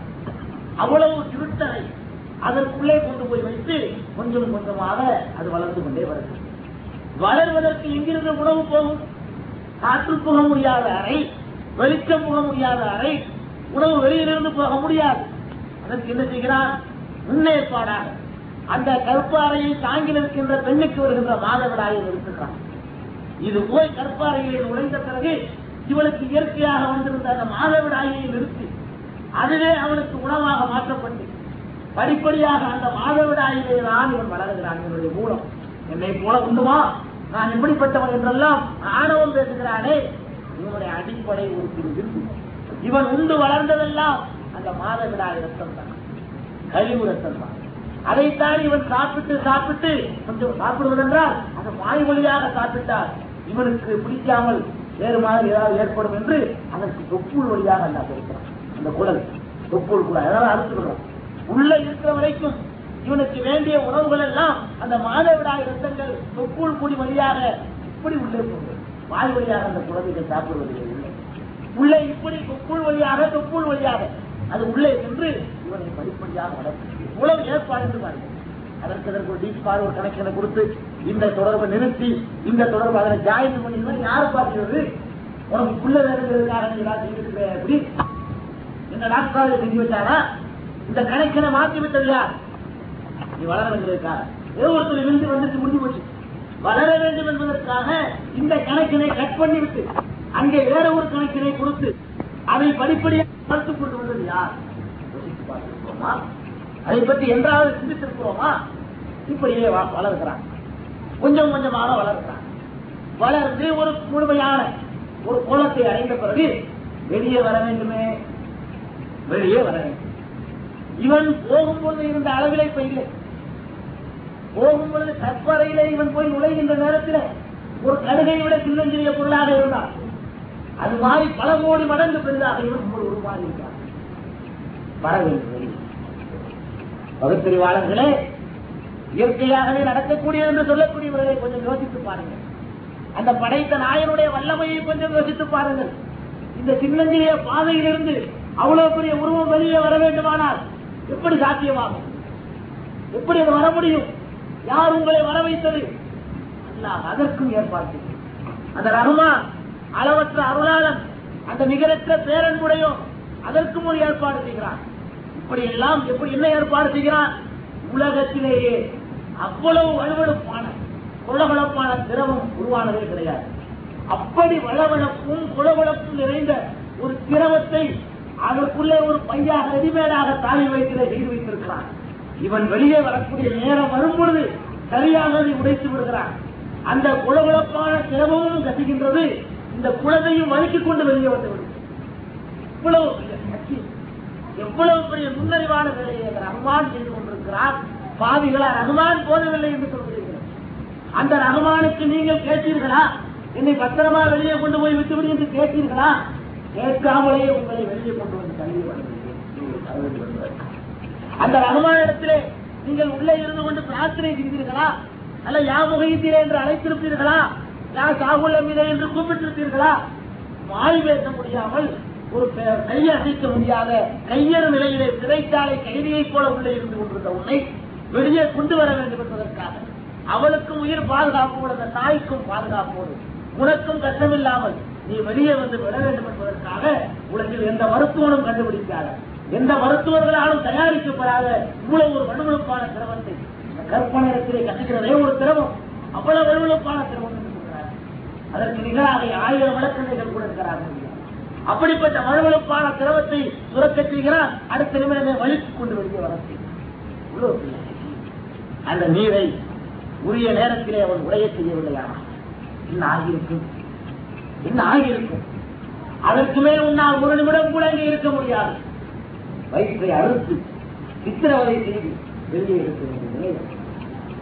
அல்லது வெளியே வந்து குதிக்கின்றானே அந்த நேரத்திலே உன் தாய், உன்னை சுமந்திருக்கின்ற தாய் வேதனை தாழாமல் தன்னுடைய கால்களை கொஞ்சம் முடுக்கிவிட்டால் என்று சொன்னால் சக்தினியாக இருப்பாய். அவ்வளவுதான் உன்னுடைய மண்டை ஓட்டுக்கு கூட பலம் இருக்கு. உன்னுடைய மண்டை ஓட்டுக்கு கூட அவ்வளவுதான் பலம் இருக்கு. ஒரு நசுக்கிற சிக்கினால் இப்படி அல்லா எங்கே என்று கேட்டிருக்க மாட்டார். அல்லாவிடத்திலே தேவையை கேட்பதற்கு தயங்கிக் கொண்டு வேறு எங்கெங்கோ சமாதி கொண்டவர்களை நோக்கி ஓடிக்கொண்டிருக்கிறாய். அப்படி இருந்திருக்க மாட்டார். ஒரு நசுக்குனா அவ்வளவு பலவீனமானது. நீ கேட்காமல், நீ கோரிக்கை வைக்காமல், உன்னுடைய எந்த ஒரு முறையீடும் இல்லாமல் சரியான நேரத்தில் திட்டமிட்டு கணக்கு போட்டு வெளியே கொண்டு வந்து தள்ளி காணும். அதற்குரிய எல்லா ஏற்பாடுகளையும் செய்து வெளியே கொண்டு வரலாம். கடவுள் இல்லை என்றால் ஒரு புறத்திலே கடவுள் நிறைய பேர் இருக்கலாம் என்கிறாய், மூன்று பேர் இருக்கலாம் என்கிறாய், முப்பது பேர் இருக்கலாம் என்கிறாய். இன்னும் கூட சிந்தித்து பார்க்க வேண்டாம். மூன்று பேர் இருந்தால் என்ன ஆகியிருக்கும்? இந்த நேரத்தில் ஒருவன் உள்ளே வெளியேப்பான், இப்பவே வெளியே வெளியேப்பான். என்ன ஆகுறது? காடு கொடுக்க முடிக்கிறதா?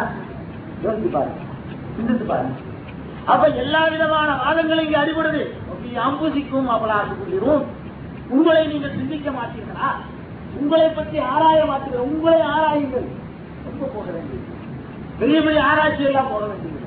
உங்களை ஆராய்ச்சி எவ்வளவு பெரிய ஆட்சியமாக வெளியே வந்து விழுந்தாரு. வெளியே வந்தாச்சு.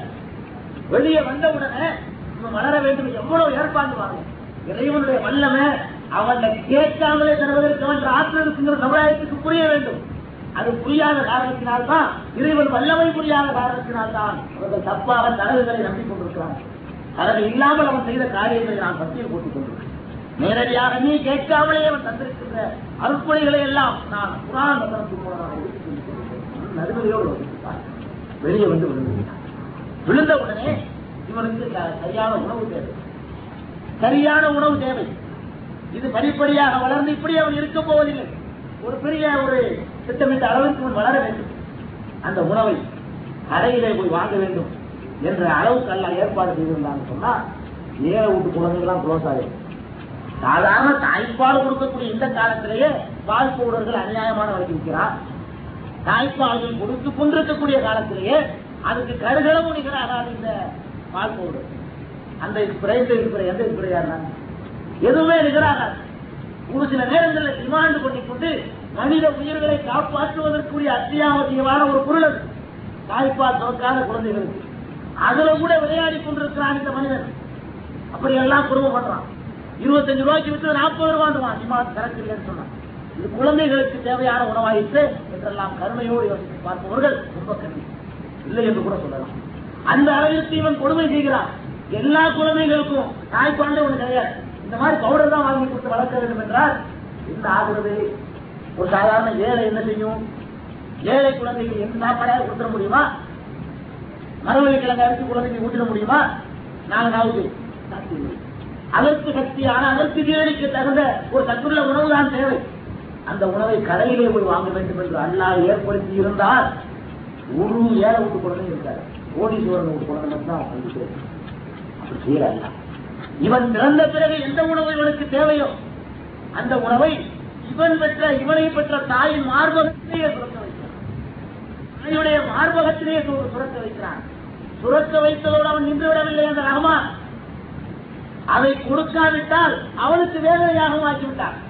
ஒரு சில தாய் கொடுமையானவளா இருக்கலாம். இன்னந்த குழந்தை ஒரே பால் எழுதிட்டு இருக்காது ஆத்திரப்படலாம்.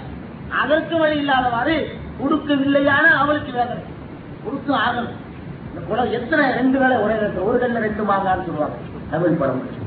ஒரே நேரத்தில் ரெண்டு வேலையை எல்லாம் செய்யலாம். இந்த குழந்தைக்கே தேவை. அது இல்லாமல் இந்த குழந்தை வாழ முடியாது. இவன் குறுக்காக ஒழுங்கா வாழவும் முடியாது. இன்றைக்கு அதையெல்லாம் மருத்துவ முறையில தடுத்து நிறுத்திக் கொண்டு இந்த குட்டிப்பால் நம்ம தாய்மார்கள்லாம் இறங்கியிருக்கிறாங்க. அதனால மார்பக புற்றுநோய் எல்லாம் வரும் என்று விஞ்ஞானிகள் எல்லாம் எச்சரிக்கை பண்ணிட்டு இருக்கான். அதை பத்தி யார் நிச்சயம் பண்றாப்புல இல்லை. அதை நம்ம எடுத்துக்கொண்ட தலைப்புக்கு அப்பாற்பட்ட விஷயம். கண்டிப்பா தாய்ப்பால் கொடுக்கணும். தாய்ப்பால் கொடுக்கின்ற காரணத்தினால் இரண்டு நிலைகள். ஒன்று, அவளுக்கு சுகமாக இருக்கிறது. இரண்டாவது, அந்த கற்ப அறையிலே ஏற்பட்ட அந்த காயங்கள். இந்த குழந்தை இருக்கும் பொழுது கற்ப அறைக்குள்ளே அந்த வெப்பத்தினால் ஏற்பட்ட அந்த காயங்கள் எல்லாம் ஆறுவதற்கு இந்த தாய்ப்பாலை கொடுக்க வேண்டும் என்பது இந்தியாவினுடைய ஆராய்ச்சி பூர்வமான ஒன்று. அந்த குழந்தை பல நோய்களை எதிர்த்து போராடுகின்ற சக்தி பெற்றதாக ஆகிவிடும். நோய் வருவது அல்லாஹ்தான் அந்த பாலிலே அந்த சக்தி எல்லாம் வைத்திருக்கிறார். சரி, இந்த உணவை அல்ல அங்கே ஏற்பாடு செய்யலாம். எந்த டாக்டரும் தயாரித்தாரு அந்த உணவை கூட இவர் பிறந்துட்டாரு. அம்மா பசிக்குது கேட்டாரா?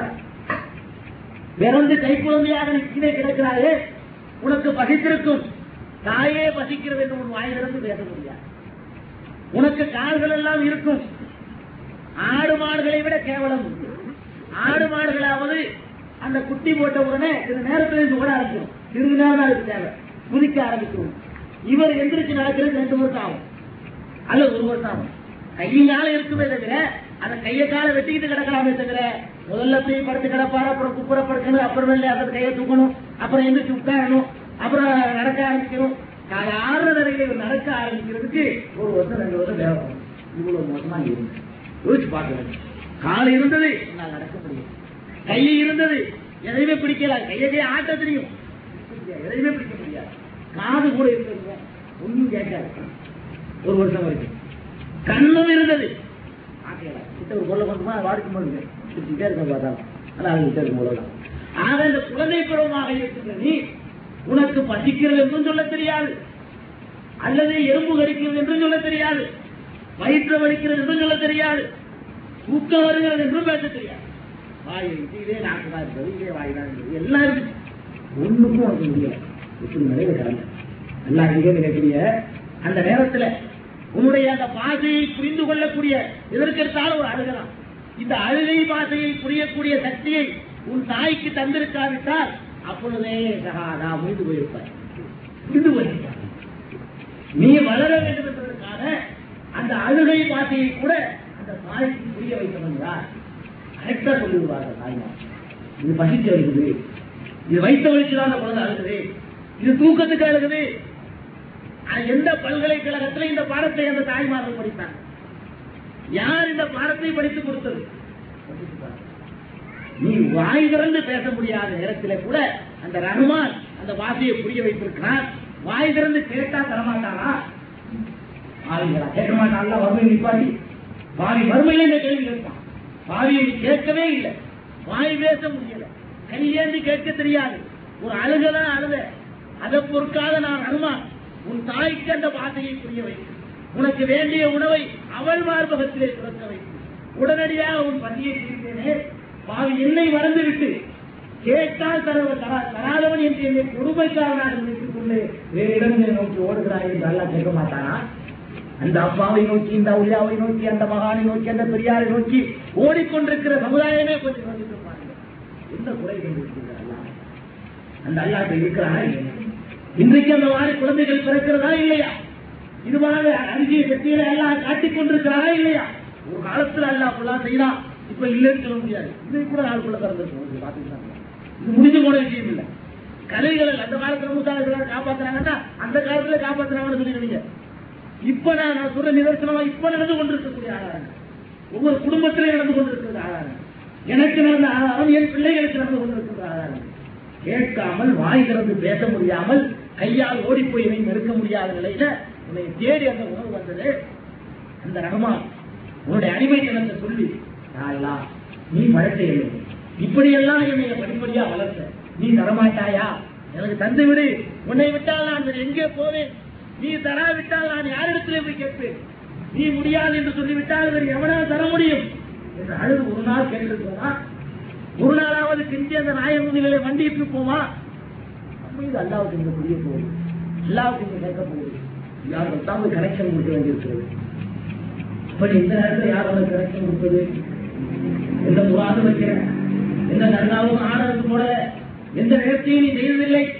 நீ ஒன்றும் இல்லாமல் திறந்து கிடக்கிற நேரத்தை உன்னை வளர்த்தது யார்? சிந்தித்து பாரு. நல்லா கேட்பாரா இல்லையா? மறுபடியும் கேட்டா நீங்கள் என்ன பதில் சொல்வதற்கு தயாராக இருக்கிறீர்கள்? இதற்கு என்ன பதில் உங்களிடத்துல இருக்கிறது? அதுதான் அதனால்தான் காக்கிறவர் அல்ல ரஹ்மான் தான் அது இவ்வளவு செய்த என்னை விட்டு அடுத்ததுக்கு போறிய இந்த வாகலா எனக்கு இவ்வளவு ரஹ்மான் ஒரு வார்த்தையை சொன்னா எனக்கு இணை வைக்கப்படுவதை மன்னிக்கவே மாட்டேன் தான். நீ திருடினால் கூட மன்னிப்பான், கொலை செய்தால் கூட மன்னிப்பான்.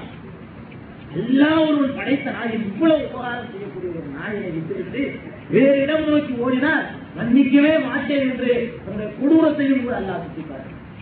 ரஹ்மான் தான், ரஹீம் தான், அளவற்ற அருளாளன் தான், நிகரற்ற அன்புடையவன் தான், சந்தேகமில்லை. ஆனால் அந்த ரஹ்மத்தை நீ புரிந்து கொள்ளவில்லையானால், அந்த பேரருளை நீ சரியாக மதிக்கவில்லையானால், அதற்கு நன்றிக்கடன் செலுத்தவில்லையானால் அவன் ஜப்பாராகவும் இருக்கிறான், அவன் தஹாராக இருக்கிறான். அப்படிப்பட்ட கோபக்காரன் அல்ல. ஒரு வகையில் ரஹ்மத்துகளை புறக்கணிக்கிறது. ஆக நீ பிறந்து கீழே விழுந்து விட்டாய். உன்னுடைய அழகிய பிள்ளைகளை பிராமணனுக்கு தாய்ப்பாலை தருகிறான்.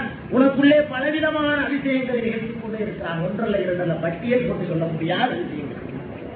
இதை விட ஒரு பேரதிசயத்தை நீங்கள் பார்க்கலாம். இந்த குழந்தை வளர்ந்து கொண்டே வருகிறானே, வரும்பொழுது இவனுடைய அன்பு இது போன்ற வெள்ளையான ஆடை இவன் உட்கார்ந்து வெள்ள சட்டை, வெள்ள அன்னைக்குதான் பலவுக்கு போயிட்டு வந்திருக்கு. இந்த ஆடையை யாராவது கொண்டு வந்து ஏதாவது ஒரு பொருளை சிந்திக்கிட்டாங்க என்று சொன்னாங்க. ஒரு சாம்பார் வச்சுக்கிறவங்க அதிகமான பொருளுக்கு போவாங்க. ஒரு சாம்பாரை இந்த ஆடையில எவனாவது சிந்திக்கிட்டால் எனக்கு எவ்வளவு ஆத்திரம் வரும், எவ்வளவு கோபம் வரும். சாம்பார் ஒன்றும் அதிகமான பொருள் இல்லை, சாப்பிட்ற பொருள் தான். வெள்ளையான ஒரு உடை, இதுல வந்து ஒருத்த வந்து தெருவுல போற ஒருத்த சாம்பார் கூட்டிட்டான். எவ்வளவு கோபம் வருது, எவ்வளவு ஆத்திரம் வருது. இதான் மனிதனுடைய இயல்பு. அறிவாகத்தான் சொல்லுது, இது வெள்ள ஆடை, இது வீணாகக்கூடாது, இது வீணாக்கணும்னு நம்ம சும்மா விடக்கூடாது. கட்டி உள்ளவனாக தான் ஓங்கிலிருந்து ஆராய்ந்துடுவான், இல்லைன்னு சொன்னா திட்டுவான். சின்னவனாக இருந்தாலும் ஒரு மனசுக்குள்ளையாவது ஓங்கிட்டு பாருங்களா செஞ்சுட்டு போறாங்கன்னு கழிச்சுட்டு போறாங்க.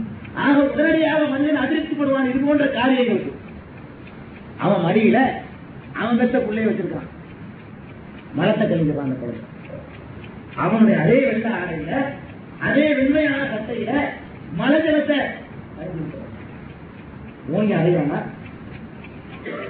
அடுத்தவன் சாதாரண சாம்பாரை கருவர் வச்சுட்டாங்கிறதுக்காக வேண்டி அங்கிட்டு கண்டைக்கு போயிட்டு வந்தவன் அதை விட அசிங்க மலம், நாற்றம் எடுத்த மலம், அந்த மலத்தை இந்த ஆடையில கணிந்து விடும் பொழுது கூட சிரித்துக் கொண்டு மனைவியை கூப்பிட்டு சொல்லுவான், உங்களுக்குள்ள சிறு வேலையை பத்தியான்னு சிரித்துக் கொண்டு போய் நாலு சட்டையை மாத்திக்கலாம். அப்ப இவருடைய அறிவை அங்கே அடகு வைக்க செய்தது யார்? என்னுடைய ஆடை அதிகமாகிவிட்டால் எனக்கு ஆத்திரம் வரும், இது இயல்பு, என்னுடைய இயல்பு. என் இயல்பை கூட மாற்றியது யார்? இவன் வளர வேண்டும் என்பதற்காக அந்த அறிவை அடைவெடுக்கிறான். அல்ல வேலை செய்யாத அறிவு, அன்பு என்ற நேரத்தில் அறிவு அடமானமாக ஆக வேண்டி இருக்கிறது வளர்வதற்காக. இவன் வளர வேண்டும், இந்த குழந்தை படிப்படியாக உருவாக வேண்டும் என்பதற்காக அதை நடத்துற பாருங்க. எப்ப அந்த வேலையா இவர் வந்து அக்கா மழையில மழை கழிக்கிறார், ஒத்துக்குருவாரா? வளர்ந்துட்டார், இப்ப தேவையில்லை, இப்ப அறிஞ்சிருவாரு இல்லையா? அப்ப எந்த காலம் வரைக்கும் ஒத்துக்கிறான்? ஒரு அறிவு எந்த காலம் வரைக்கும் அடை வைக்கப்படுது? இந்த குழந்தை வளர்ந்த காலம் வரைக்கும். இவன் அடித்தா தாங்க மாட்டான், இந்த வளர நேரத்தில் அடிக்க விட்டுறக்கூடாது. இவன் அறிவை அடை வச்சு ஆகணும். அன்பு வந்து அந்த அறிவை மறைக்கணும். உணவு ஏற்பாடு இயற்கையா? இயற்கையாக இது ஒரு சக்தி இருந்து செய்யலையா? இந்த காரியத்தை ஒரு பேராற்றல் மிக்கவன் இருந்து இதை நடத்தி கொண்டிருக்கலையா? இந்த குழந்தை வளர்ந்ததற்காக இதை நீ கேட்டதில்லை. நீ பாசிகள் யாரெல்லாம் எங்க அத்தாவுடைய கைதிகளை நான் மனங்கரித்து விட்டால் என்னை அடிக்காம பார்த்துக்கொள். யாராவது வாக்கிங்களா கை குழந்தையா இருக்கும்போது? இல்ல. அல்ல எந்த அவளையாவது அழைத்து கேட்டிருக்கிறீங்களா? இல்ல. கேட்காமல் இருந்து கூட அந்த நாயன் மனத்தையே வாஷ் பண்ணிடுறாங்க, பிரெயின் வாஷ், மூளையை செலவு பண்ணிடுவாங்க. ஒவ்வொரு தந்தையும் அந்த இடத்துல செலவு செய்யப்படும், ஒவ்வொரு பெற்ற தகப்பனுடைய மூளையும் அங்கே செலவு செய்யப்படுகிறது, ஒவ்வொரு பகுத்தறிவு உள்ளவருடைய பகுத்தறிவும் அங்கே அடகு வைக்கப்படுகிறது. எவ்வளவு பெரிய சிந்தனையாளரும் இந்த இடத்துல நம்முடைய சிந்தனையை தூக்கி வைத்து விடுறான். ஆடை அதிகமாக போனவன் தெரியவில்லை, அன்பு அதை மறைக்கிறது. இந்த வேலையை செய்வது இந்த குழந்தை வளர வேண்டும் என்பதற்காக, அல்லாஹ் எங்கே இருக்கிறான் என்று கேட்க வேண்டும் என்பதற்காக, எல்லாம் கேட்கிற ஒவ்வொரு இல்லையா, இவரெல்லாம் வளர வேண்டும் என்பதற்காக அந்த ரஹ்மான் செய்யக்கூடிய மிகப்பெரிய கருணை, அந்த அளவற்ற அருளாளன் செய்யக்கூடிய ஒரு மாபெரும் பேரருள்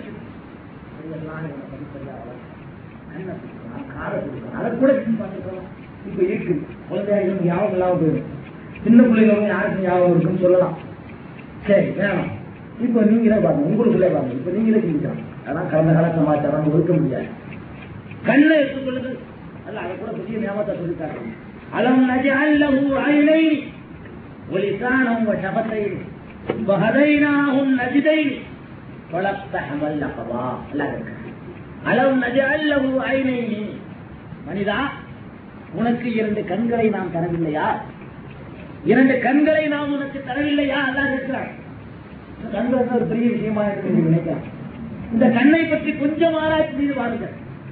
ரெண்டு கண்ணையும் அப்படியே தோண்டி எடுத்து நிறுத்தா கூட ஐம்பது கிராம் தேர ஐம்பது கிராம் கூட எடை இருக்காது. அவ்வளவுதான் இந்த கண்ணுடைய எடை. ஒரு கதைக்கு நரம்புகளா சுற்றப்பட்ட ஒரு கதை துண்டு, அவ்வளவுதான். அது ஒரு இறச்சி துண்டு இந்த கண்ணு என்பது.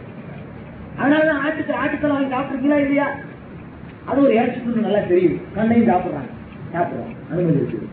ஆக இந்த கண்ணு என்பது மனிதனுக்கு ஆட்டுக்கு எல்லாம் ஒரே மாதிரி தான் இருக்கிறது. இந்த ஐம்பது கிராம் கூட இல்லாத ஒரு இருபத்தைந்து கிராம் இருக்கக்கூடிய இந்த கதை துண்டுக்குள்ள இவ்வளவு பெரிய சக்தியை இவர் அண்ணன், இவர் தம்பி, இவர் அக்கா, இவர் அம்மா, இது தங்கச்சி, இவ்வளவு கூட்டு பேர் வர முடியாது. குருடனாக இருந்தார், கண்ணு இல்லாமல் இருந்தார், அத்தா இப்படி இருப்பார், அம்மா இப்படி இருப்பார் சொல்லவே முடியாது. இவர் வயசானவர், இவர் வயசு குறைஞ்சவர், கண்ணுதான். இவர் பெரியவர், இவர் சின்னவர், கண்ணுதான். இது பச்சை, இது கருப்பு, இது மஞ்சள், இதுல இல்ல, கண்ணுதான். ஆக பலவிதமான உயரமானது, கட்டையானது, ஆக பலவிதமான வித்தியாசங்களை புரிந்து கொள்வதற்கு இந்த சின்ன ஒரு பொருள் அந்த கண்ணுல கூட அந்த கருவெளிக்குள்ள இருக்கக்கூடிய ஒரு சிறுபுகை தான் பார்ப்பதற்கு பயன்படக்கூடிய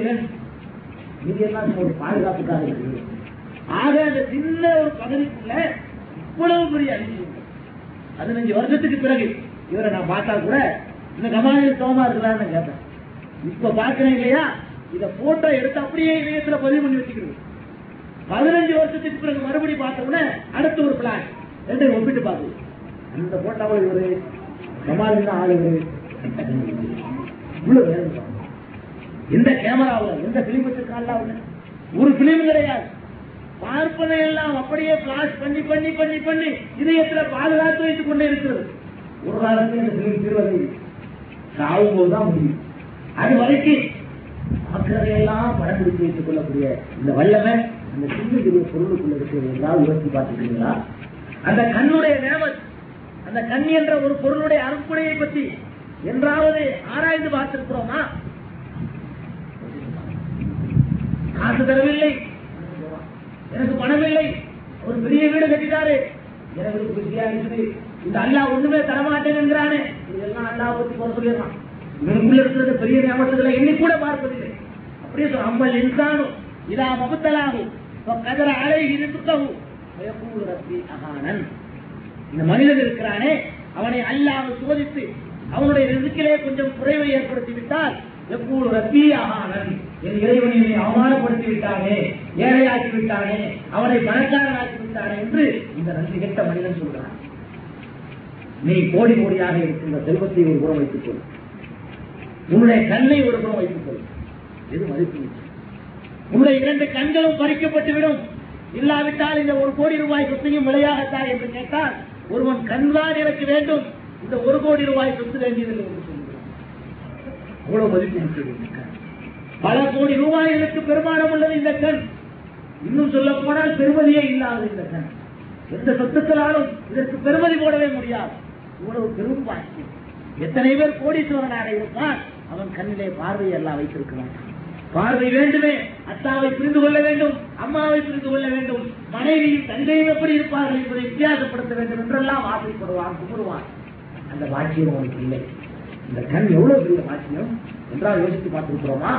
கண்ணுடைய வாக்கியத்தை, அவசியத்தை, தேவையை நீங்கள் தெரிந்து கொள்வதாக இருந்தார் ஒரு வைராக்கியத்திற்காக நாளை காலையில இருந்து இரவு வரைக்கும் கண்ணை மூடிக்கொண்டே இருப்பார்கள், முழு வாழ்க்கை நடத்திப்பார்கள். கண்ணுடைய மதிப்பு அது இல்லை என்று சொன்னால் எத்தனை முறை காலை வைத்துக் கொள்கிறீர்கள், எத்தனை முறை கீழே விடுகிறீர்கள், எவ்வளவு பெரிய கஷ்டத்திற்கு ஆளாகிறீர்கள், எத்தனை பேர் அடையாளம் கண்டு கொள்ளாமல் தடுமாறுகிறீர்கள், அவ்வளவு விஷயம் தெரியும். ஒரு கண்ணில் அவ்வளவு பெரிய சமாச்சாரம்.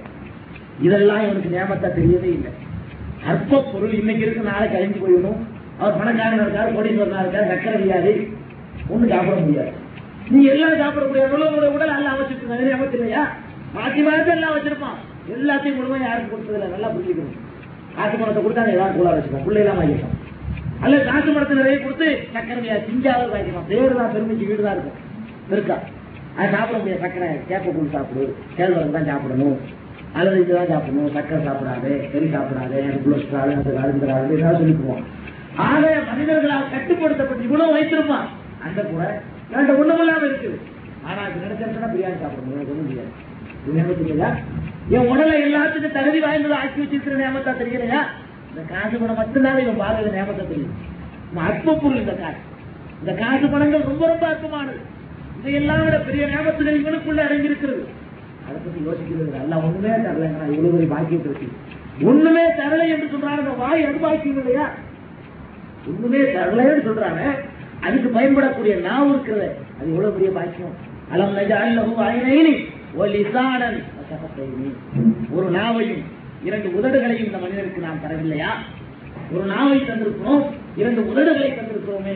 அதை பற்றி சிந்தித்து பார்த்துருந்தா நாவுங்கிறது என்னங்க? ஒரு சின்ன கதை துண்டு, ஒரு பெரிய விஷயம் கிடையாது. நாவுங்கிறது ஒரு இறச்சி துண்டு, வேற ஒண்ணும் கிடையாது. அந்த கதை துண்டுல நடக்கிற விந்தைகளை எல்லாம் நீங்க நினைக்காத எண்ணி பார்த்துருக்கீங்களா? இந்த மனுஷனுக்கு இருக்கிறதை விட எருமை மாட்டுக்கு பெரிதாக இருக்கிறது நாக்கு. மனிதன் அசைப்பது போன்றே அவைகளும் தங்கள் நாவை அசைக்கின்றன. இவன் அசைச்சா என்னமோ புரியுது, எருமை மாட்டு அசைச்சா ஒன்றும் புரியாது. பாஷை பாஷைகள் இந்த நாட்டில இருந்து தான் உற்பத்தி ஆகும், அந்த நாட்டில இருந்து வரல. இதே காரியம் அங்கே நடக்குது. எருமை மாடுகளை நாக்கு அசைத்து பார்க்கிறது, பசுமாடுகள் அசைக்கின்றன. அங்கிருந்து பாஷைகள் உருவாவதில்லை. இவன் அசைச்சா மட்டும் பாஷை உருவாகுது. அது பாஷைகள் எத்தனை வகை இருக்கும். ஒரு சைஸை அசைக்கிறான், அதுக்கு ஒரு மலையாளம். இன்னொரு சைஸை அதே ஆசினான், அதுக்கு தமிழ்லாம். அதை இன்னொரு மாதிரி அசைக்கிறான், அதுக்கு பேர் ஆங்கிலம். இன்னொரு மாதிரியா அசைக்கிறான், அது சமஸ்கிருதம். இது அரபி. இன்னும் பெரிய அதிசயமா இல்லை? ஒரு சின்ன ஒரு நாக்கு, ஒரு சதை துண்டு. நீங்க வேண்டா கையில ஒரு சதை துண்டு எடுத்துக்கிறீங்க, இப்படி அசைச்சு வாங்கின ஏதாவது வருதான் பார்ப்போம். வருமா? இல்லை. அதெல்லாம் வர வைக்கிற பாருங்க. இப்படின்னா அது ஒரு பாரு, இப்படின்னா இது ஒரு பாரு. ஒரு பாஷைக்குள்ள எவ்வளவு வேறுபாடு பாருங்க. அறிவு கட்டவனே அப்படின்னு அதுக்கு நான் அப்படிதான் செய்யறேன். அவரு கோபம் வருது. என்னங்க சோமா இருக்கிறீங்களா? சோமா திருப்பி வருது. ஒரே நாட்டுல ஒரே பாஷை. ஒரு மாதிரி அசைச்சுட்டானா அடி விழுவுது, இன்னொரு மாதிரி அசைச்சான்னு சொன்னா தோசமா வரவேற்கலான்னு இருக்கு. ஒரு சின்ன கதை எவ்வளவு யோசிச்சு பார்த்தோமா? இது யாருமா ஏற்படுத்தினது? இந்த சக்தி யாரு கொடுத்தது? நான் உனக்கு இந்த நாவை தரவில்லையா? நாம் தந்தோடு காட்டுறதுக்குதான் அல்ல. ஒன்று ஊமையா வச்சிருக்கான். இது இயற்கையா உள்ளது. இயற்கையா தான் அதே நாட்டம் இருக்கு. ஊமை இருக்கு, ஊமை வேற நாட்டம் இருக்குது. ஊமையாக இருப்பவனுக்கும் இதே நாட்டம் இருக்குது. அவனு தான் அசைக்கிறான், வரல நான் செய்யறேங்கிறான். அதுதான் ரெண்டு மூணு பேர் ஊமையை வச்சிருக்கான். ஊமை இல்லாதவன் பாரம் அடிச்சிருக்கான். அல்ல நஜா அல்லஹு ஐனைனி வ லிசானன். உனக்கு ஒரு நாவை நாம் தரவில்லையா? அந்த நாவலை எவ்வளவு பாட்டை பிடிக்கிற மாட்டேங்கிறான். பாட கர்நாடகமா இருக்குங்கிறான். எவ்வளவோ விஷயங்கள் இந்த நாவனால் நடக்கணும். ஒருவேளை நாவுக்கு இனிக்கிறதா நாங்களே வச்சு பார்த்து, இன்னொன்று வச்சுட்டு குளிக்கிறதா, இன்னொரு மாதிரி எதையா வச்சுட்டு கசக்குதுங்கிறான். இது உப்பு கசமா இருக்குங்கிறான். இந்த ஒரு நாக்கு ஒரு சாதாரண ஒரு சதை சொல்லி அதுல எத்தனை வண்ணங்கள், எத்தனை சுவைகளை ஏற்படுத்துகிறான், எத்தனை மொழிகளை பிறப்பிக்கிறான். அந்த மொழிகளுக்குள்ள எத்தனை விதமான வார்த்தைகளை உருவாக்குகின்றான். இவ்வளவு ஒபி அம்புசிக்கும் உன்னை சிந்தித்து பாரு. கடவுளை பார்க்கலாம். ஒபி அம்புசிக்கும் உன்னை சிந்தித்து பார். அவளா சிந்திச்சிடும். சிந்தித்து பார்க்க வேண்டாமா? அது கூட கை காலை எல்லாம் அப்படித்தான். என்னென்னமோ பொருள்களை எல்லாம் சாப்பிடலாம் மனிதன். எவ்வளவோ அதிசயமான உணவுகளை எல்லாம் உள்ள தள்ளி கொண்டே இருக்கிறான். அவ்வளவு ஜீரணம் பார்க்கக்கூடிய ஒரு பெரிய குளிர்ச்சாலே உள்ள இருக்குது. குளிர்ச்சாலை உள்ள இருக்குங்க. இது என்னமோ நம்ம சாப்பிட்றோம் வருதுன்னு அவ்வளவுதான். இவங்களே கல்லாட்டம் சாப்பிட்டோம், அது அவரு முடிஞ்சிருச்சு. வேலைக்கு போனோம், அவரு முடிஞ்சு போச்சு. இவ்வளவுதான் நினைக்கிறான். அது எப்படி அப்படி போன, இது இப்படி போனது, எப்படி அப்படி வருது சிந்திக்கிறதே இல்லை. உள்ள போகும்போது வேற மாதிரியா போனது. ரொம்ப இன்ட்ரெஸ்டாக விருப்பத்தோட வெளியே வரும்போது என்னவோ ஒரு மாதிரியா மூக்கையா போட்டுக்கிட்டு வெளியே வர்ற. இவ்வளவு பெரிய விந்தைகள், இவ்வளவு பெரிய அதிசயங்கள் எப்படி ஏற்படுது? உள்ள என்ன இருக்குது? ஒரு ரப்பர் நாளா ஆகக்குள்ள ரப்பர் இல்லை சதைதான். ரப்பர் மாதிரி ஒரு நெல்லியை பொறுத்த ஒரு உடல் வச்சிருக்காங்க, அவ்வளவுதான். இதுக்குள்ள நீ போடக்கூடிய எந்த உணவுப் பொருட்களாக இருந்தாலும் பல வகையா பிரிக்கும். குளுக்கோஸ் ஒரு பக்கம், மனுஷனுக்கு தேவையா அதை எடுத்துக்கோ. ரத்தம் அது ஒரு பக்கம், அதுல உள்ள நீர் சத்தை எல்லாம் பிரிச்சு அது இன்னொரு பாதையில எடுத்து சிறுநீர். அதுக்கப்புறம் அறுப்புறா கைவெல்லாம் எடுத்து மலம். ஒரு உள்ளுக்குள்ள இருந்து கொண்டு அன்றாட வேலை செய்து கொண்டே இருக்கிறது. கிடையாது ஒரு நாளைக்கு கிடையாது. காவல்துறைக்கெல்லாம் வேலையே கிடையாது உள்ளது. அது நாட்டுக்கு ஆட்டோமேட்டிக்காக செய்யாமல் நீ எதை சாப்பிட்டாலும் அதை அரைச்சி வெளியே தள்ளுவது. சும்மா அரைச்சி தள்ளுவதோடு நிற்கவில்லை, அரைத்து வெளியே தள்ளுவதோடு நிற்கவில்லை, அதுல என்ன தேவையோ அதை அப்படியே பிரிச்சு எடுக்கிறது. உலகத்துறை ரசாயனம் என்ன வச்சிருக்கிறாள் அப்படி அதான குடலுங்க. இதுக்குள்ள இவ்வளவு ஐக்கியங்களை எல்லாம் வைத்து கொஞ்சம் சிரிச்சு பாரு. மூணு நாளைக்கு சாப்பிட வெளியே வரல, என்ன ஆயுதம் வேலை இருக்கிற வேலையை நிப்பாட்டி மூணு நாளாக வெளிக்கு வரலன்னா கொண்டு போக வேண்டியது ஆஸ்பத்திரி. அப்ப இவையெல்லாம் முறையாக சரியாக வெளியே கொண்டு வரலையே. நீ என்னைக்காவது வா கேட்கிறியா, இல்ல அன்றாட எனக்கு வெளியே போறதுக்கு உள்ள வாய்ப்பு சரியா செஞ்சிருந்து கேட்டுக்கிறியா? கேட்காமலே நடக்குது, கேட்காமலே நீ வேற யார்கிட்ட போய் கேட்டா அவங்க நடத்திக்கிட்டாங்க அந்த காரியம். உறவு பெரிய ரஹ்மான், நீ நல்லா வாழணுங்கிறதுக்காக, நீ நல்லபடியா இருக்க வேண்டும் என்பதற்காக அவன் செய்திருக்கின்ற அறுப்புடைகள், அவனுடைய உபகாரங்கள், அதையெல்லாம் ஒரு மனிதன் மறந்தான்னு சொன்னா அவன மாதிரி நன்றி கேட்டவன் யாருமே கிடையாது. ஒரு எத்தனாவுக்கு ஒரு தீ வாங்கி கொடுக்குறவன் ஒரு ஆளுக்கு அவர் என்னைய கண்டவங்க சிரிக்கிறார், நன்றி கடன் வைக்கிறார். ஒரு அஞ்சு ரூபாய்க்கு ஏதாவது செய்து விட்டால் எந்திரிச்சு நிற்கிறார். ஒரு பத்து ரூபாய்க்கு செய்து விட்டால் சொன்ன விலைக்கு தயாரா இருக்கிறார். ஒரு பத்து ரூபாய் அற்ப காட்டுக்காக அவன் என்ன சொன்னாலும் செய்யறதுக்கு இந்த மனசை தயாரா இருக்கான். இவ்வளவு உபகாரணம்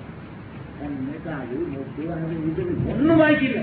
வளர்ந்த விதம் இந்த சுவாசிக்கிற காற்று ஒண்ணு போதுமே.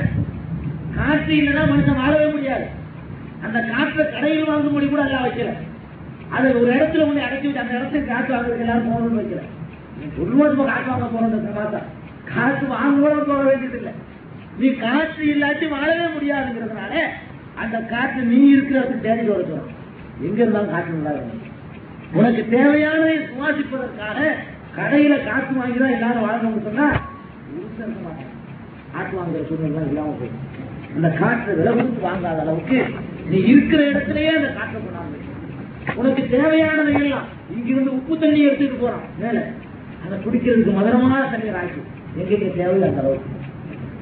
அதை சேமிக்க வைக்கக்கூடிய சக்தியை மண்ணுக்குள்ள வைக்கலாம், மறுபடியும் வீட்டுல மறுபடியும் வெளியே கொண்டு வரலாம். எவ்வளவோ ஹிக்மத்துகளை, எவ்வளவோ அறுப்புடைகளை இந்த பூமியின் மீது பொறிந்து இந்த மனுஷனுக்காக, அல்லாஹ் இருக்கிறானா என்று கேட்கிற மனுஷனுக்காகவும், அல்லாஹ் பல பேர் இருக்கிறான் என்று சொல்லக்கூடிய மனுஷனுக்காகவும், இன்னும் பலவிதமான கொள்கைகளையும் கோட்பாடுகளையும் கொண்ட மனிதர்களுக்காகவும் இவ்வளவு வேலைகளையும் அந்த ரஹ்மானை புரிஞ்சுக்கிறாருனாலதான் இவ்வளவு சமயம் இவ்வளவு குழப்பம். அதான் அல்லா புரிய சொல்லும் அருளி ஆயாவா புள்ளி நோக்கி ஒவ்வொரு அம்பு சுற்றும் அப்படின் இந்த பரந்த பார்வை பார்வை பாருங்கள், சிந்தித்து பாருங்கள், உங்களுக்குள்ளேயே சிந்தித்து பாருங்கள். சிந்திக்க மாட்டீர்களா சிந்திக்க மாட்டீர்களா என்று வல்லநாயகன் அல்லாஹ் கேட்கிறேன். இப்படிப்பட்ட அளவற்ற அல்லாஹ் நிகரற்ற பேரன்புடையவனவர் அந்த நாயன் தான் சொல்லுகிறான் எல்லா கோட்பாடுகளையும் தவறு என்று சொல்வதற்கு அந்த சூரத்தில் இல்லாத்திலே குறிப்பிடுகிறான். குல் ஹுவல்லாஹு அஹத், நபியே பகிரங்கமாக தெளிவாக துணிவாக உலக மக்கள் அனைவருக்கும் சேர்த்து சொல்லுங்கள், முஸ்லீம்களுக்கு மட்டுமல்ல உலக மாந்தர் அனைவருக்கும் சொல்லுங்கள். அல்லாஹு அஹத், அல்லாஹ் என்பது ஒருவன் தான். பல அல்லாஹ்கள் இருக்க முடியாது, பல கடவுள்கள் இருக்க முடியாது, இருக்கக்கூடாது, இருந்தால் இது உலகமாக இருக்காது. அல்லாஹு அஹத், அல்லாஹ் ஒருவன் தான். ஒருவன் என்றால் எப்படிப்பட்ட ஒருவன்? அல்லாஹு சமத், அவன் எந்த தேவையும் இல்லாதவன். நல்லா கவனிக்கணும், அல்லாஹு சமத், அவன் எந்த தேவையும் இல்லாதவன். அவனை இறங்குவதற்கு பூஜை பொருள்கள் தேவையில்லை. இந்த பள்ளியாசல்லையாவது வாழைப்பழம் வாங்கிட்டு உள்ள உள்ள சொல்றாங்களா? இறைவன் வணங்குவதற்கு இல்லை. நீங்க பள்ளியாசல்ல ஊசியெல்லாம் தண்ணிகள்லாம் வச்சுட்டு கூப்பிடுறாங்க, இவன் கொண்டு போறது அவ்வளவு செலவுகள் இந்த காலத்துல ஏற்பட்டு போச்சு காலத்துல. அல்லாஹு சமத், அவனை போய் அடைவதற்கு அவனிடத்திலே கேட்பதற்கு முதல் தகுதி தேவையற்றவனாக இருக்க. ஏன் உள்ள யாரையும் கேட்கவே முடியாது. கேட்பதா இருந்தால் அவனுக்கே முதல்ல தேவை இருக்கிறது. நான் போய் இந்தியன்ல காசு போட வேண்டியிருக்கேன்னா நான் கடவுளாக வரணும், ஏண்ட வாங்கிக்கலாம். எனக்கு கடவுளாக இருப்போன் எனக்கு தருபவனாக இருக்க வேண்டும். அதான் கடவுள். கடவுள் என்னிடத்திலே வாங்குபவனாக இருக்கக்கூடாது. நீ ஏதாவது கொண்டாந்து எனக்கு தாய் என்று சொல்பவன் கடவுளாக இருக்க முடியாது. கடவுளுடைய முதல் இலக்கணம் அசமர், எவ்வித தேவையும் இல்லை. அவனுக்கு மெழுகுவர்த்திகள் தேவையாக இருக்கக்கூடாது, சர்க்கரைகள் தேவையாக இருக்கக்கூடாது, ஊதுவத்திகள் தேவையாக இருக்கக்கூடாது, வேறு எந்த ஒரு பொருளும் அவனுக்கு தேவையாக இருக்கக்கூடாது. அல்லாஹு சமத், எந்த தேவையும் இருக்கக்கூடாது. தேவை இல்லாத மட்டுமல்ல, அவனை நெருங்குவதற்கு கூட எதுவும் தேவையாகக்கூடாது. நீ கேட்கணுமா, ஒரு பெரிய ஆளை கூட்டிட்டு வா, அப்பதான் நான் கேட்பேன் அப்படிங்கிற தேவை நமக்கு. சமதில் அடிபட்டு போயிருந்து எல்லாம் சூழத்தில் இல்லாத ஒழுங்காக அடிக்கிட்டா போதுங்க. இந்த சிறுத்து எல்லாம் அடிபட்டு போயிடும். அல்லாவுக்கு ஒரு தேவையும் இல்லை. வக்கீல் தேவையா? அல்லாஹு சமத், ஒரு தேவையும் இல்லாத. கணக்கு தேவையா? அல்லாஹு சமத், ஒரு தேவையும் இல்லாத. ஒரு தேவையும் இல்லை. நீ எங்கிருந்து அழைத்தாலும், எவ்வளவு அழைத்தாலும், என்ன பாட்டில் அழைத்தாலும் அவளும் அவனுக்கு புரியும். இது வேற இடத்துல தெளிவாக சொன்னான்,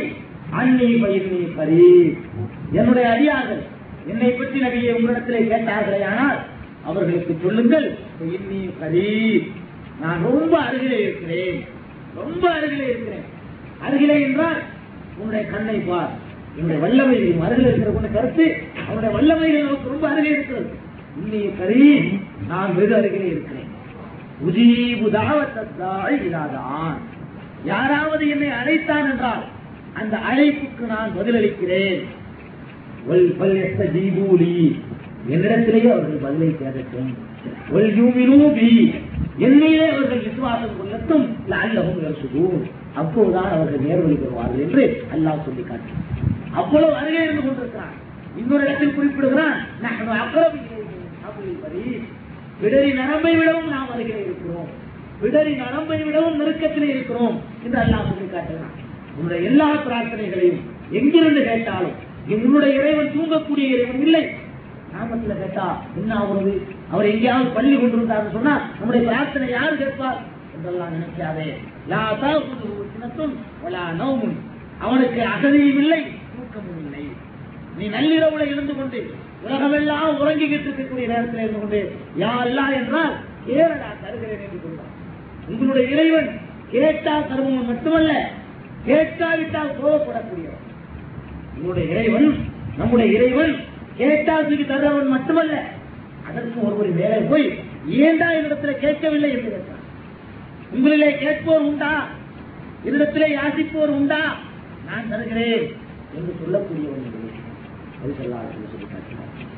அப்படிப்பட்ட ஒரு மகா பெரிய ரஹ்மான் அவன். சமத், உங்கள்கிட்ட ஒரு தேவையும் கிடையாது.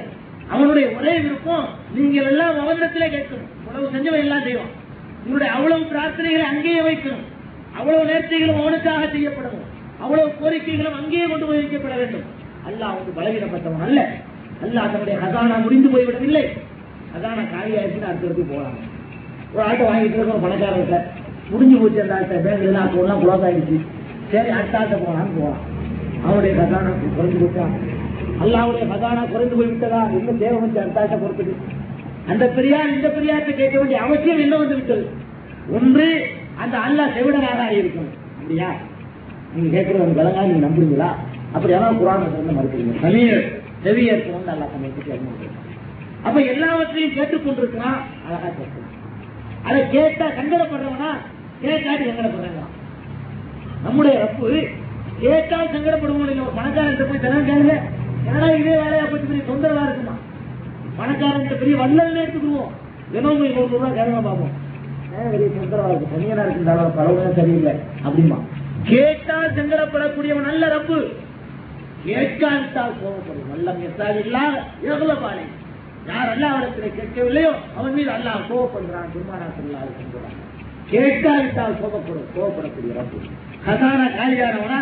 அதுவும் இல்லை. கதான காலியான வேற எடுத்துட்டு போகலாம், நிறைஞ்சிருக்கு செய்யும் இல்லா. இந்த நான் கதா இருக்கு, எந்த பொருளாக இருந்தாலும் நம்ம கதானாவை எழுந்துகிட்டே இருக்கிறாங்க. ஏன் இது ஆறாக செய்யும்? என் பொருளை ஒப்புள் பயக்கும், எதையாவது உற்பத்தி செய்ய நாடினால் ஆக என்றால் ஆகிவிட்டு அவருதான் அவருடைய கதான பெரிய வேலை சேர்த்து வைக்க வேண்டியதில்லை. அப்ப இவ்வளவு பெரிய வல்லம் இருக்கு. சரி, அந்த காரியத்தை அவன் மட்டும் நடத்தி காட்டுறதுக்கு பலம் இல்லாதவனா இருக்கிறானா? இன்னொரு ஆள் கொலைக்கு கேட்டுக்கிறதுக்கு அதுவும் இல்லை, கேட்கிறான்ல. அல்லாஹ் அல்லாத வேறு பல சக்திகளை சொல்லி நபியை உண்மை பயமுறுத்துகிறார்கள். அல்லா கேட்கிறான், அந்த பெரியாருக்கு செய்து விடுவார், எங்க கடவுள் இப்படி செய்துவிடும், அந்த பெரியார் விஷ்ணு விட மாட்டார். அப்படியெல்லாம் பயமுறுத்துகிறார்கள். அல்லாஹ் அல்லாத தெய்வங்களை சொல்லி, பெரியார்களை சொல்லி, அந்த சக்திகளை சொல்லி பயமுறுத்துகிறார்கள். தன்னுடைய அடியானுக்கு அல்லாஹ் போதாதா? அல்லாஹ் கேட்பான், தன்னுடைய அடியானுக்கு, என்னுடைய அடிமைக்கு அல்லாஹ்வாகிய நான் போதாதா? நான் மட்டும் அவன் தேவை நிறைவு செய்ய மாட்டேனா? இடத்துல ஒரு சுத்தி இல்லாமல் போய்விட்டதா? அல்லாஹ் அழகா கேட்கிறாங்க, அவன் போதும். எவ்வளவு தூரம் கடிதங்கள்ல கூட தாய்மார்கள் தவறுதலா எழுதிருக்கிறாங்க, தவறுதல விளக்கி இல்லை. அல்லாஹ் போதுமானவன், கடிதம் முடிக்கும் போது எல்லாவற்றுக்கும் அல்லாஹ் போதுமானவன். இங்க போதுமானவன் போதும் என்று சொன்னால், நாகூரை நோக்கி உங்கள் கால்கள் ஏன் நடக்கிறது? ஏர்வாரியை நோக்கி பயணம் ஏன்? அல்லாஹ் போதும். உங்கள் நம்பிக்கை பிரகாரம் அல்லாஹ் பத்தல. ஒருத்தன் போதும்னா அட்டவன் எங்க போகணும்? அவனை எல்லா தேவையும் நிறைவேற்றுவதற்கு அவன் போதுமானவன் என்று சொல்லிவிட்டு, போதாது என்று உங்களுடைய காரியங்கள் புறாமல் இருக்கிறது. அவன் போதும், எதை பெறுவதற்கு போதும், எப்போது கேட்டாலும் பெறுவதற்கு அவன் போதும். அவனை தவிர யாரிடத்திலையும் இந்த கை உயராது. குறித்தான் நபி ஸல்லல்லாஹு அலைஹி வஸல்லம் அவர்கள் வாழ்நாள் முழுவதும் வாழ்ந்தார்கள். மனித படைப்புகளிலேயே மிகச்சிறந்த படைப்பு, மனித படைப்பு அல்ல, உலகத்து படைப்புகளிலேயே மிகச்சிறந்த படைப்பு பெருமானார் ஸல்லல்லாஹு அலைஹி வஸல்லம் அவர்கள். அந்த நபி ஸல்லல்லாஹு அலைஹி வஸல்லம் அவர்கள் நம்முடைய பெருப்புவா வந்துவிட்டால் கூட, யாரெல்லாம் இதை தைப்பதற்கு உள்ள ஆற்றல் கூட எங்களிடத்திலே சொந்தமாக கிடையாது. நான் தைக்கிறேன், நீ துணை செய் என்று பிரார்த்தனை செய்துவிட்டு செய்யக்கூடிய அளவிற்கு தான் ரஹ்மானுடைய கருணையை எதிர்பார்த்துள்ளாங்க. இது சாதாரண நம்ம செஞ்சுட்டு போயிடலாம். அப்படிப்பட்ட ஒரு சமுதாயம் உருவாக வேண்டும் என்பதற்கு தான் பெருமானார் ஸல்லல்லாஹு அலைஹி வஸல்லம் பாடுபட்டார். சின்ன ஒரு சேவையாக இருந்தால் அந்த ஒரே ஒரு சட்டம் மட்டும், உன் தலை அவன் அவன் முன்னிலையில் மட்டும்தான் சாய வேண்டும், யார் முன்னிலையிலும் சாயக்கூடாது, எந்த சக்திக்கும் அட்டக்கூடாது. அல்லாஹ் ஒருவன் என்ற சக்தியை தவிர மனிதர்கள் யார் முன்னிலையிலும் இந்த தடை குடியவே கூடாது என்ற அடிப்படை கொள்கையை தான் பெருமானார் ஸல்லல்லாஹு அலைஹி வஸல்லம் அவர்களும் போட்டுவிட்டு சென்றார்கள். அந்த நிலை வர வேண்டும். காரணம், அல்லாஹ் நமக்கு ஒரு தேவையும் இல்லாத ஒரு தேவையும் உனக்கு தருவதற்காகவே இருக்கிறான். இல்லாமல் ஏறி அவன் யாரையும் தரவில்லை. அவனுக்குள்ள முட்டிலாம் கிடையாது. மனைவி இருந்தாலும் மத்தகத சாஹிபத்தன் வலா வலதா, அவனுக்கு மனைவியும் இல்லை, பிள்ளைகளும் இல்லை என்று வருத்தப்படுகிறான். இல்லாம ஏறி அவன் பிள்ளைகளை பிள்ளை பெற்றால் அவர்களுடைய வீட்டில் கடவுள்கிட்ட பாரபட்சம். கடவுள் தன்மைக்கு அப்படி இருக்கக்கூடாது. முதல்ல கடவுள் நம்மகிட்ட வாங்குறவராக இருக்கக்கூடாது. கடவுள் அல்லாஹ்வாக ஒருத்தனா தான் இருக்கணும். அந்த கடவுள்கிட்ட ரெண்டாவது அம்சம், நம்ம கிட்ட கேட்கிறவனா இருக்கக்கூடாது, நம்மதா இருக்கணும், நம்மதாக எந்த தேவையும் இல்லாதவனா இருக்கணும். இது மாதிரி கொண்டு வந்தா தான், ஒரு ஆளை பிடிச்சிட்டு வந்தா தான் நான் கேட்குவேன், நீயா வந்தா கேட்க மாட்டேன்னு சொல்லக்கூடாது. அல்லது வாழைப்பழம் வாங்கிட்டு வந்தா தான் நான் ஏற்றுக்கிறேன்னு சொல்லக்கூடாது. அவன் நம்மதாக இருக்க வேண்டும். நமக்கு தரவன் தான் கடவுள். மூணாவது கடவுளுக்குரிய கோட்பாடு லம் எலித். இருந்தா புள்ள குடிக்கு சலுகை செய்வான், அவனுக்கு கொஞ்சம் ரொம்ப கொடுத்து பார்ப்பான், மற்றவங்களுக்கு கம்மியாக கொடுத்து பார்ப்பான், அவன் பிள்ளைகளுக்கு கொஞ்சம் பாரபட்சம் காட்ட வேண்டி வந்துடும். இது சாதாரண மனித நிலைக்கு இறங்கி போயிடுவான். அவன் கடவுளுக்கு லாயக்கே இல்லை. அப்ப லம் எலித் கடவுளாக இருப்பவன் எந்த பிள்ளைகளுக்கும் தந்தையாக இருக்கக்கூடாது. அது மட்டும் இல்லாமல் அவனுக்கு ஒரு மனைவியும் இருக்க வேண்டும். பிள்ளை என்று சொன்னான், மனைவியோடு சல்லாபித்து இருக்கிற நேரத்துல அல்லா என்னை காப்பாற்று சொன்னா ஆத்திரப்பட்டு போயிடுவான். எந்த நேரத்தில் இருக்குன்னு தெரியாம. ஆக அந்த மாதிரி கடவுள்னு சொன்னா மனைவியா இருந்தா அந்த நேரத்தில் ஒரே ஒரு அடியார் இருந்து கேட்கலாம். ஒரு எறும்புடைய தேவை நிறைவேற்ற வேண்டி இருக்கும். ஒரு எறும்புடைய பசியை நீக்குவதற்கு அந்த ரஹ்மானுடைய கவனம் தேவை இருந்து கொண்டிருக்கும். இருபாட்டுக்கு கொண்டாடி பிள்ளையோட கல்லாவை பண்ணி இருந்தான்னா யார் வந்து அவனுக்கு ஒன்றும் கிடையாது. நம் எலி அவனுக்கு பிள்ளை குட்டி கிடையாது. இன்னொரு நீ கவனிக்கணும், புள்ள குட்டி யாருக்கு தேவை தெரியுமா? அவன் முடிஞ்சிடணும், ஆயிருக்கா தான் புள்ள குட்டிக்கு ஆசைப்படுவான். இப்ப நான் புள்ள குட்டிக்கு ஆசைப்படுறது என்ன? இவ்வளவு கஷ்டப்பட்டோம், நம்ம போயிடுவோம், நமக்கு பிறகு நம்ம கட்ட புள்ள ஒன்று மார்க் ஆகணும்னு நினைக்கிறோம். சாவை இல்லை, ஒருத்தர் புள்ள தர மாட்டான். கற்பனை பண்ணி பாருங்க, உங்களுக்கு யாருக்கு மௌத்து இல்லை. இப்படியே எல்லாரும் இருப்பீங்கன்னா யாராவது புள்ள பெற விரும்புவீங்களா?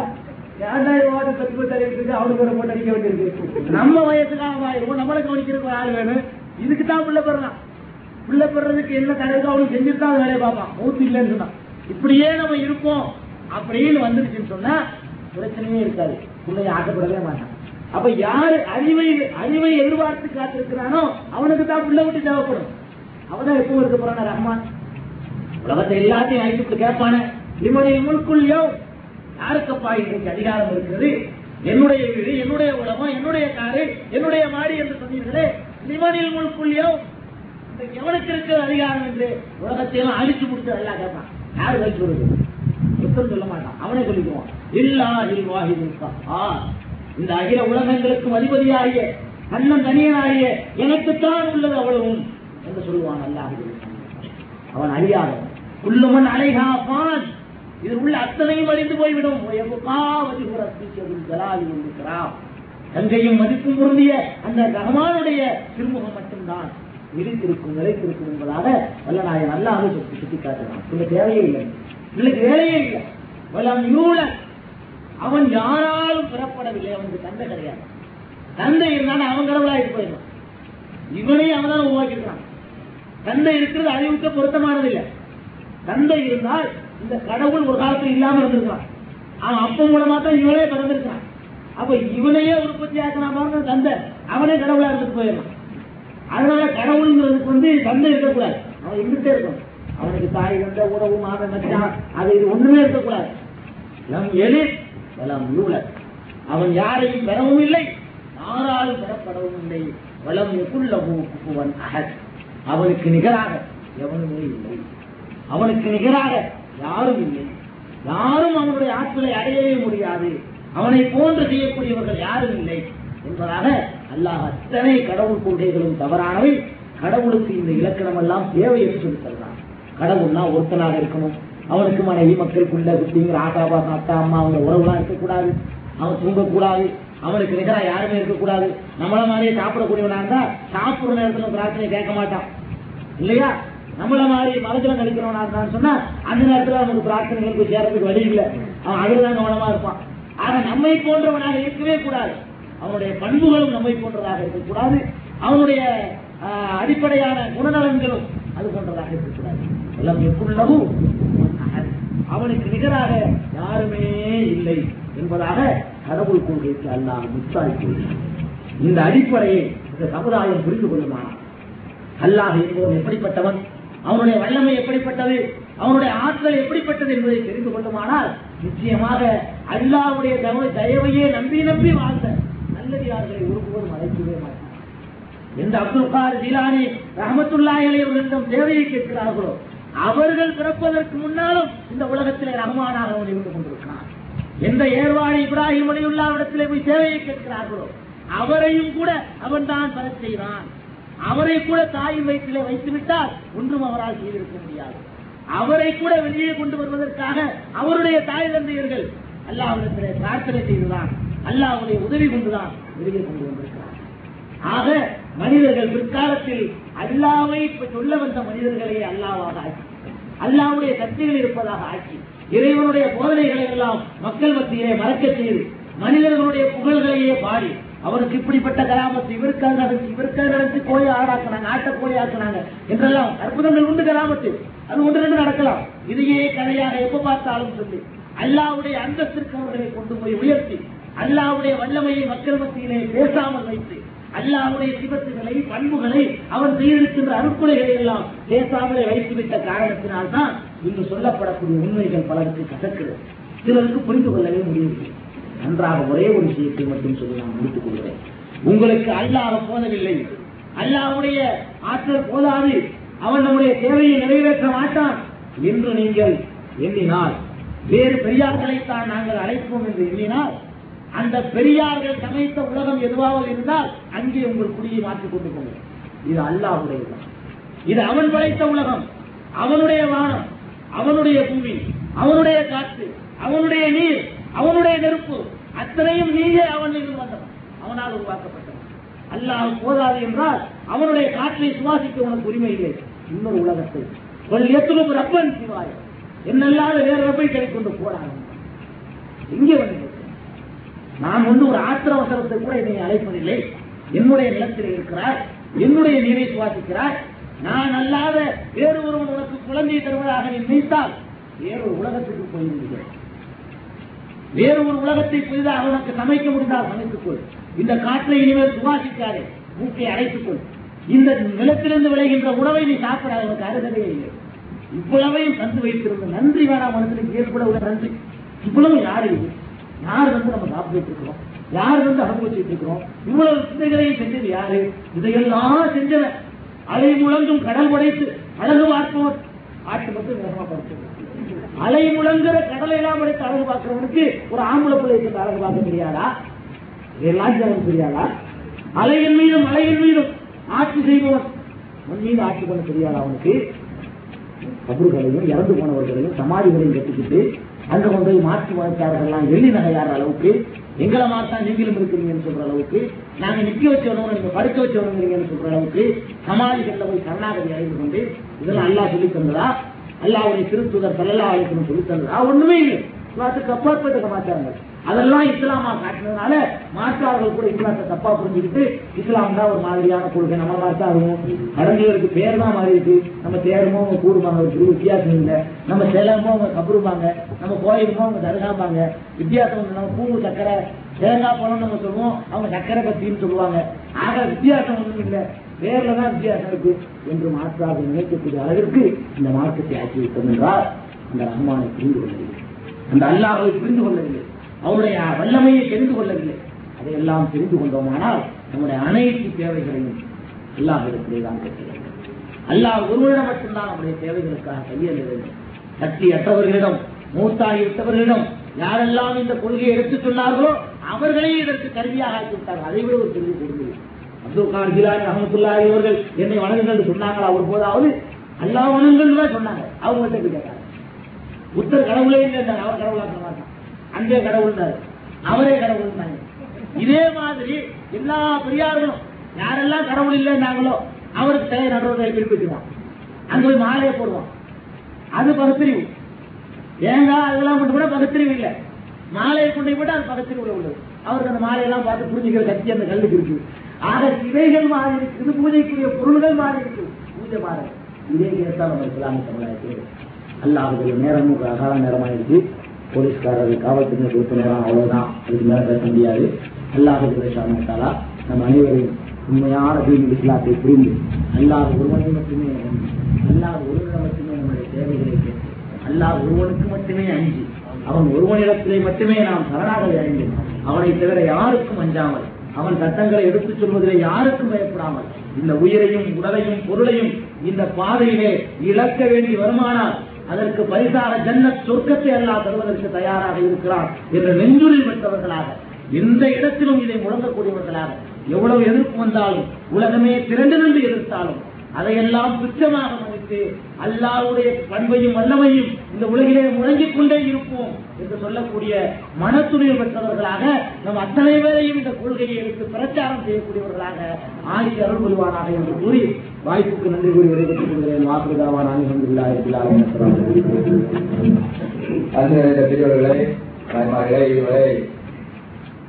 அன்னகார் ஆலயர் ஆசிரியர் மலானா ஜெயலாபின் அவர்கள் அவர்களுக்கு கொடுக்கப்பட்ட தலைப்பில் அல்லாஹ்வின் வல்லமைகள் இறை கோட்பாடு இஸ்லாத்தின் இறை கோட்பாடு என்ற தலைப்பிலே அவரை ஆற்றினார்கள். அவர்களுக்கு நமது ஜமியத்தில் தாவத் இஸ்லாமியா சார்பாக மனமார்ந்த நன்றியை தெரிவித்துக் கொள்வோடு, காவல்துறையிலிருந்து நமக்கு அனுமதிக்கப்பட்ட நேரம் முடிவதற்கு இன்னும் பதிமூன்று நிமிடங்கள் தான் இருக்கின்றது. எனவே அவருக்கு கொடுக்கப்பட்ட நேரத்திற்கு முன்பாகவே முடித்துக் கொள்ள வேண்டும் என்று நாங்கள் எதிர்பார்த்திருக்கின்றோம். ஒன்றை ஒன்றை அவர்களுக்கு நான் சொல்லிக்கொள்ள ஆசைப்படுகின்றேன். எங்களை பற்றி பல முறைகள் காவல்துறைக்கு தவறான தகவல்கள் தந்திருக்கின்றார்கள். இந்த கூட்டம் அவர்களுக்கு ஒரு எடுத்துக்காட்டாக இருக்கும் என்று நான் அவர்களுக்கு சொல்லிக் கொள்கிறேன். இனிமேலாவது எங்களை பற்றி போன்ற தவறான தகவல்களை அங்கே கொடுப்பார்களானால் மீண்டும் மீண்டும் எங்களை காவல்துறைகளுக்கு வரவழைத்து இதுபோன்று விசாரித்துக் கொண்டிருப்பது எங்களுடைய மனதிற்கு அது வேதனை அளிக்கும் என்று பணிமூட அவர்களோடு வேண்டிக் கொள்கின்றேன். எங்களிடத்திலே இவ்வளவு திரளாக இங்கே வருகை தந்திருக்கின்ற மக்கள் பெருவாரியானவர்கள் இந்த கருத்துக்களெல்லாம் இவைகளெல்லாம் சத்தியம் என்று அவர்கள் மனப்பூர்வமாக ஏற்றுக்கொண்ட ஒரே நோக்கத்தின் காரணத்தினால்தான் இதற்கு மாற்றமான கருத்துக்களை சொல்லக்கூடியவர்களுடைய எண்ணிக்கை குறைந்து கொண்டு போகின்றது என்ற ஒரே காரணத்தினால்தான் எங்களை பற்றிய தவறான தகவல்கள் காவல்துறையினருக்கு கொடுக்கப்படுகின்றது என்று நான் கூறிக்கொள்கின்றேன். எனவே அல்லாஹ் தஆலா நம் அனைவருக்கும் நேரான பாதையை காண்பித்து நமது தொழிலே ஏதாவது குற்றம் குறைகள் நிகழ்ந்திருக்குமானால் அதை பொறுத்து தந்து இங்கே வருகை தந்த எல்லா சிறுவர்கள் குமரி மாவட்டத்தின் பல பாகங்களிலிருந்தும் நெல்லை மாவட்டத்திலிருந்து சில ஊர்களிலிருந்தும் மற்றும் பல பாகங்களிலிருந்தும் இங்கே வருகை தந்திருக்கின்ற அன்பர்கள் அனைவர்களுக்கும் தாய்மார்களுக்கும் நன்றியினை தெரிவித்துக் கொள்வதோடு, இங்கே இதுவரை எங்களுக்கு தக்க பாதுகாப்பளித்த காவல்துறை அன்பர்களுக்கும் மனப்பூர்வமான நன்றியை நாங்கள் தெரிவித்து இந்த கூட்டத்தை முடிவு செய்து கொள்கின்றோர். வாக்கு தாவானா அலி அஹமதுல்லாஹி சுபஹானல்லாஹி வ அல்ஹம்துலில்லாஹி أشهد أن لا إله إلا أنت أستغفرك وأتوب إليك. அஸ்ஸலாமு அலைக்கும். இஸ்லாத்தை அதன் தூய வடிவில் அறிந்து கொள்ள அந்நஜாத் படியுங்கள். இது ஒரு இஸ்லாமிய இலட்சிய மாத இதழ். தொடர்பு கொள்ள வேண்டிய முகவரி: நிர்வாகி அந்நஜாத், ஐம்பத்தி ஒன்று பி, ஜெயபர்ஷா தெரு, தபால் பெட்டி எண் ஐந்து ஆறு ஆறு, திருச்சி ஆறு ரெண்டு சைபர் சைபர் சைபர் எட்டு.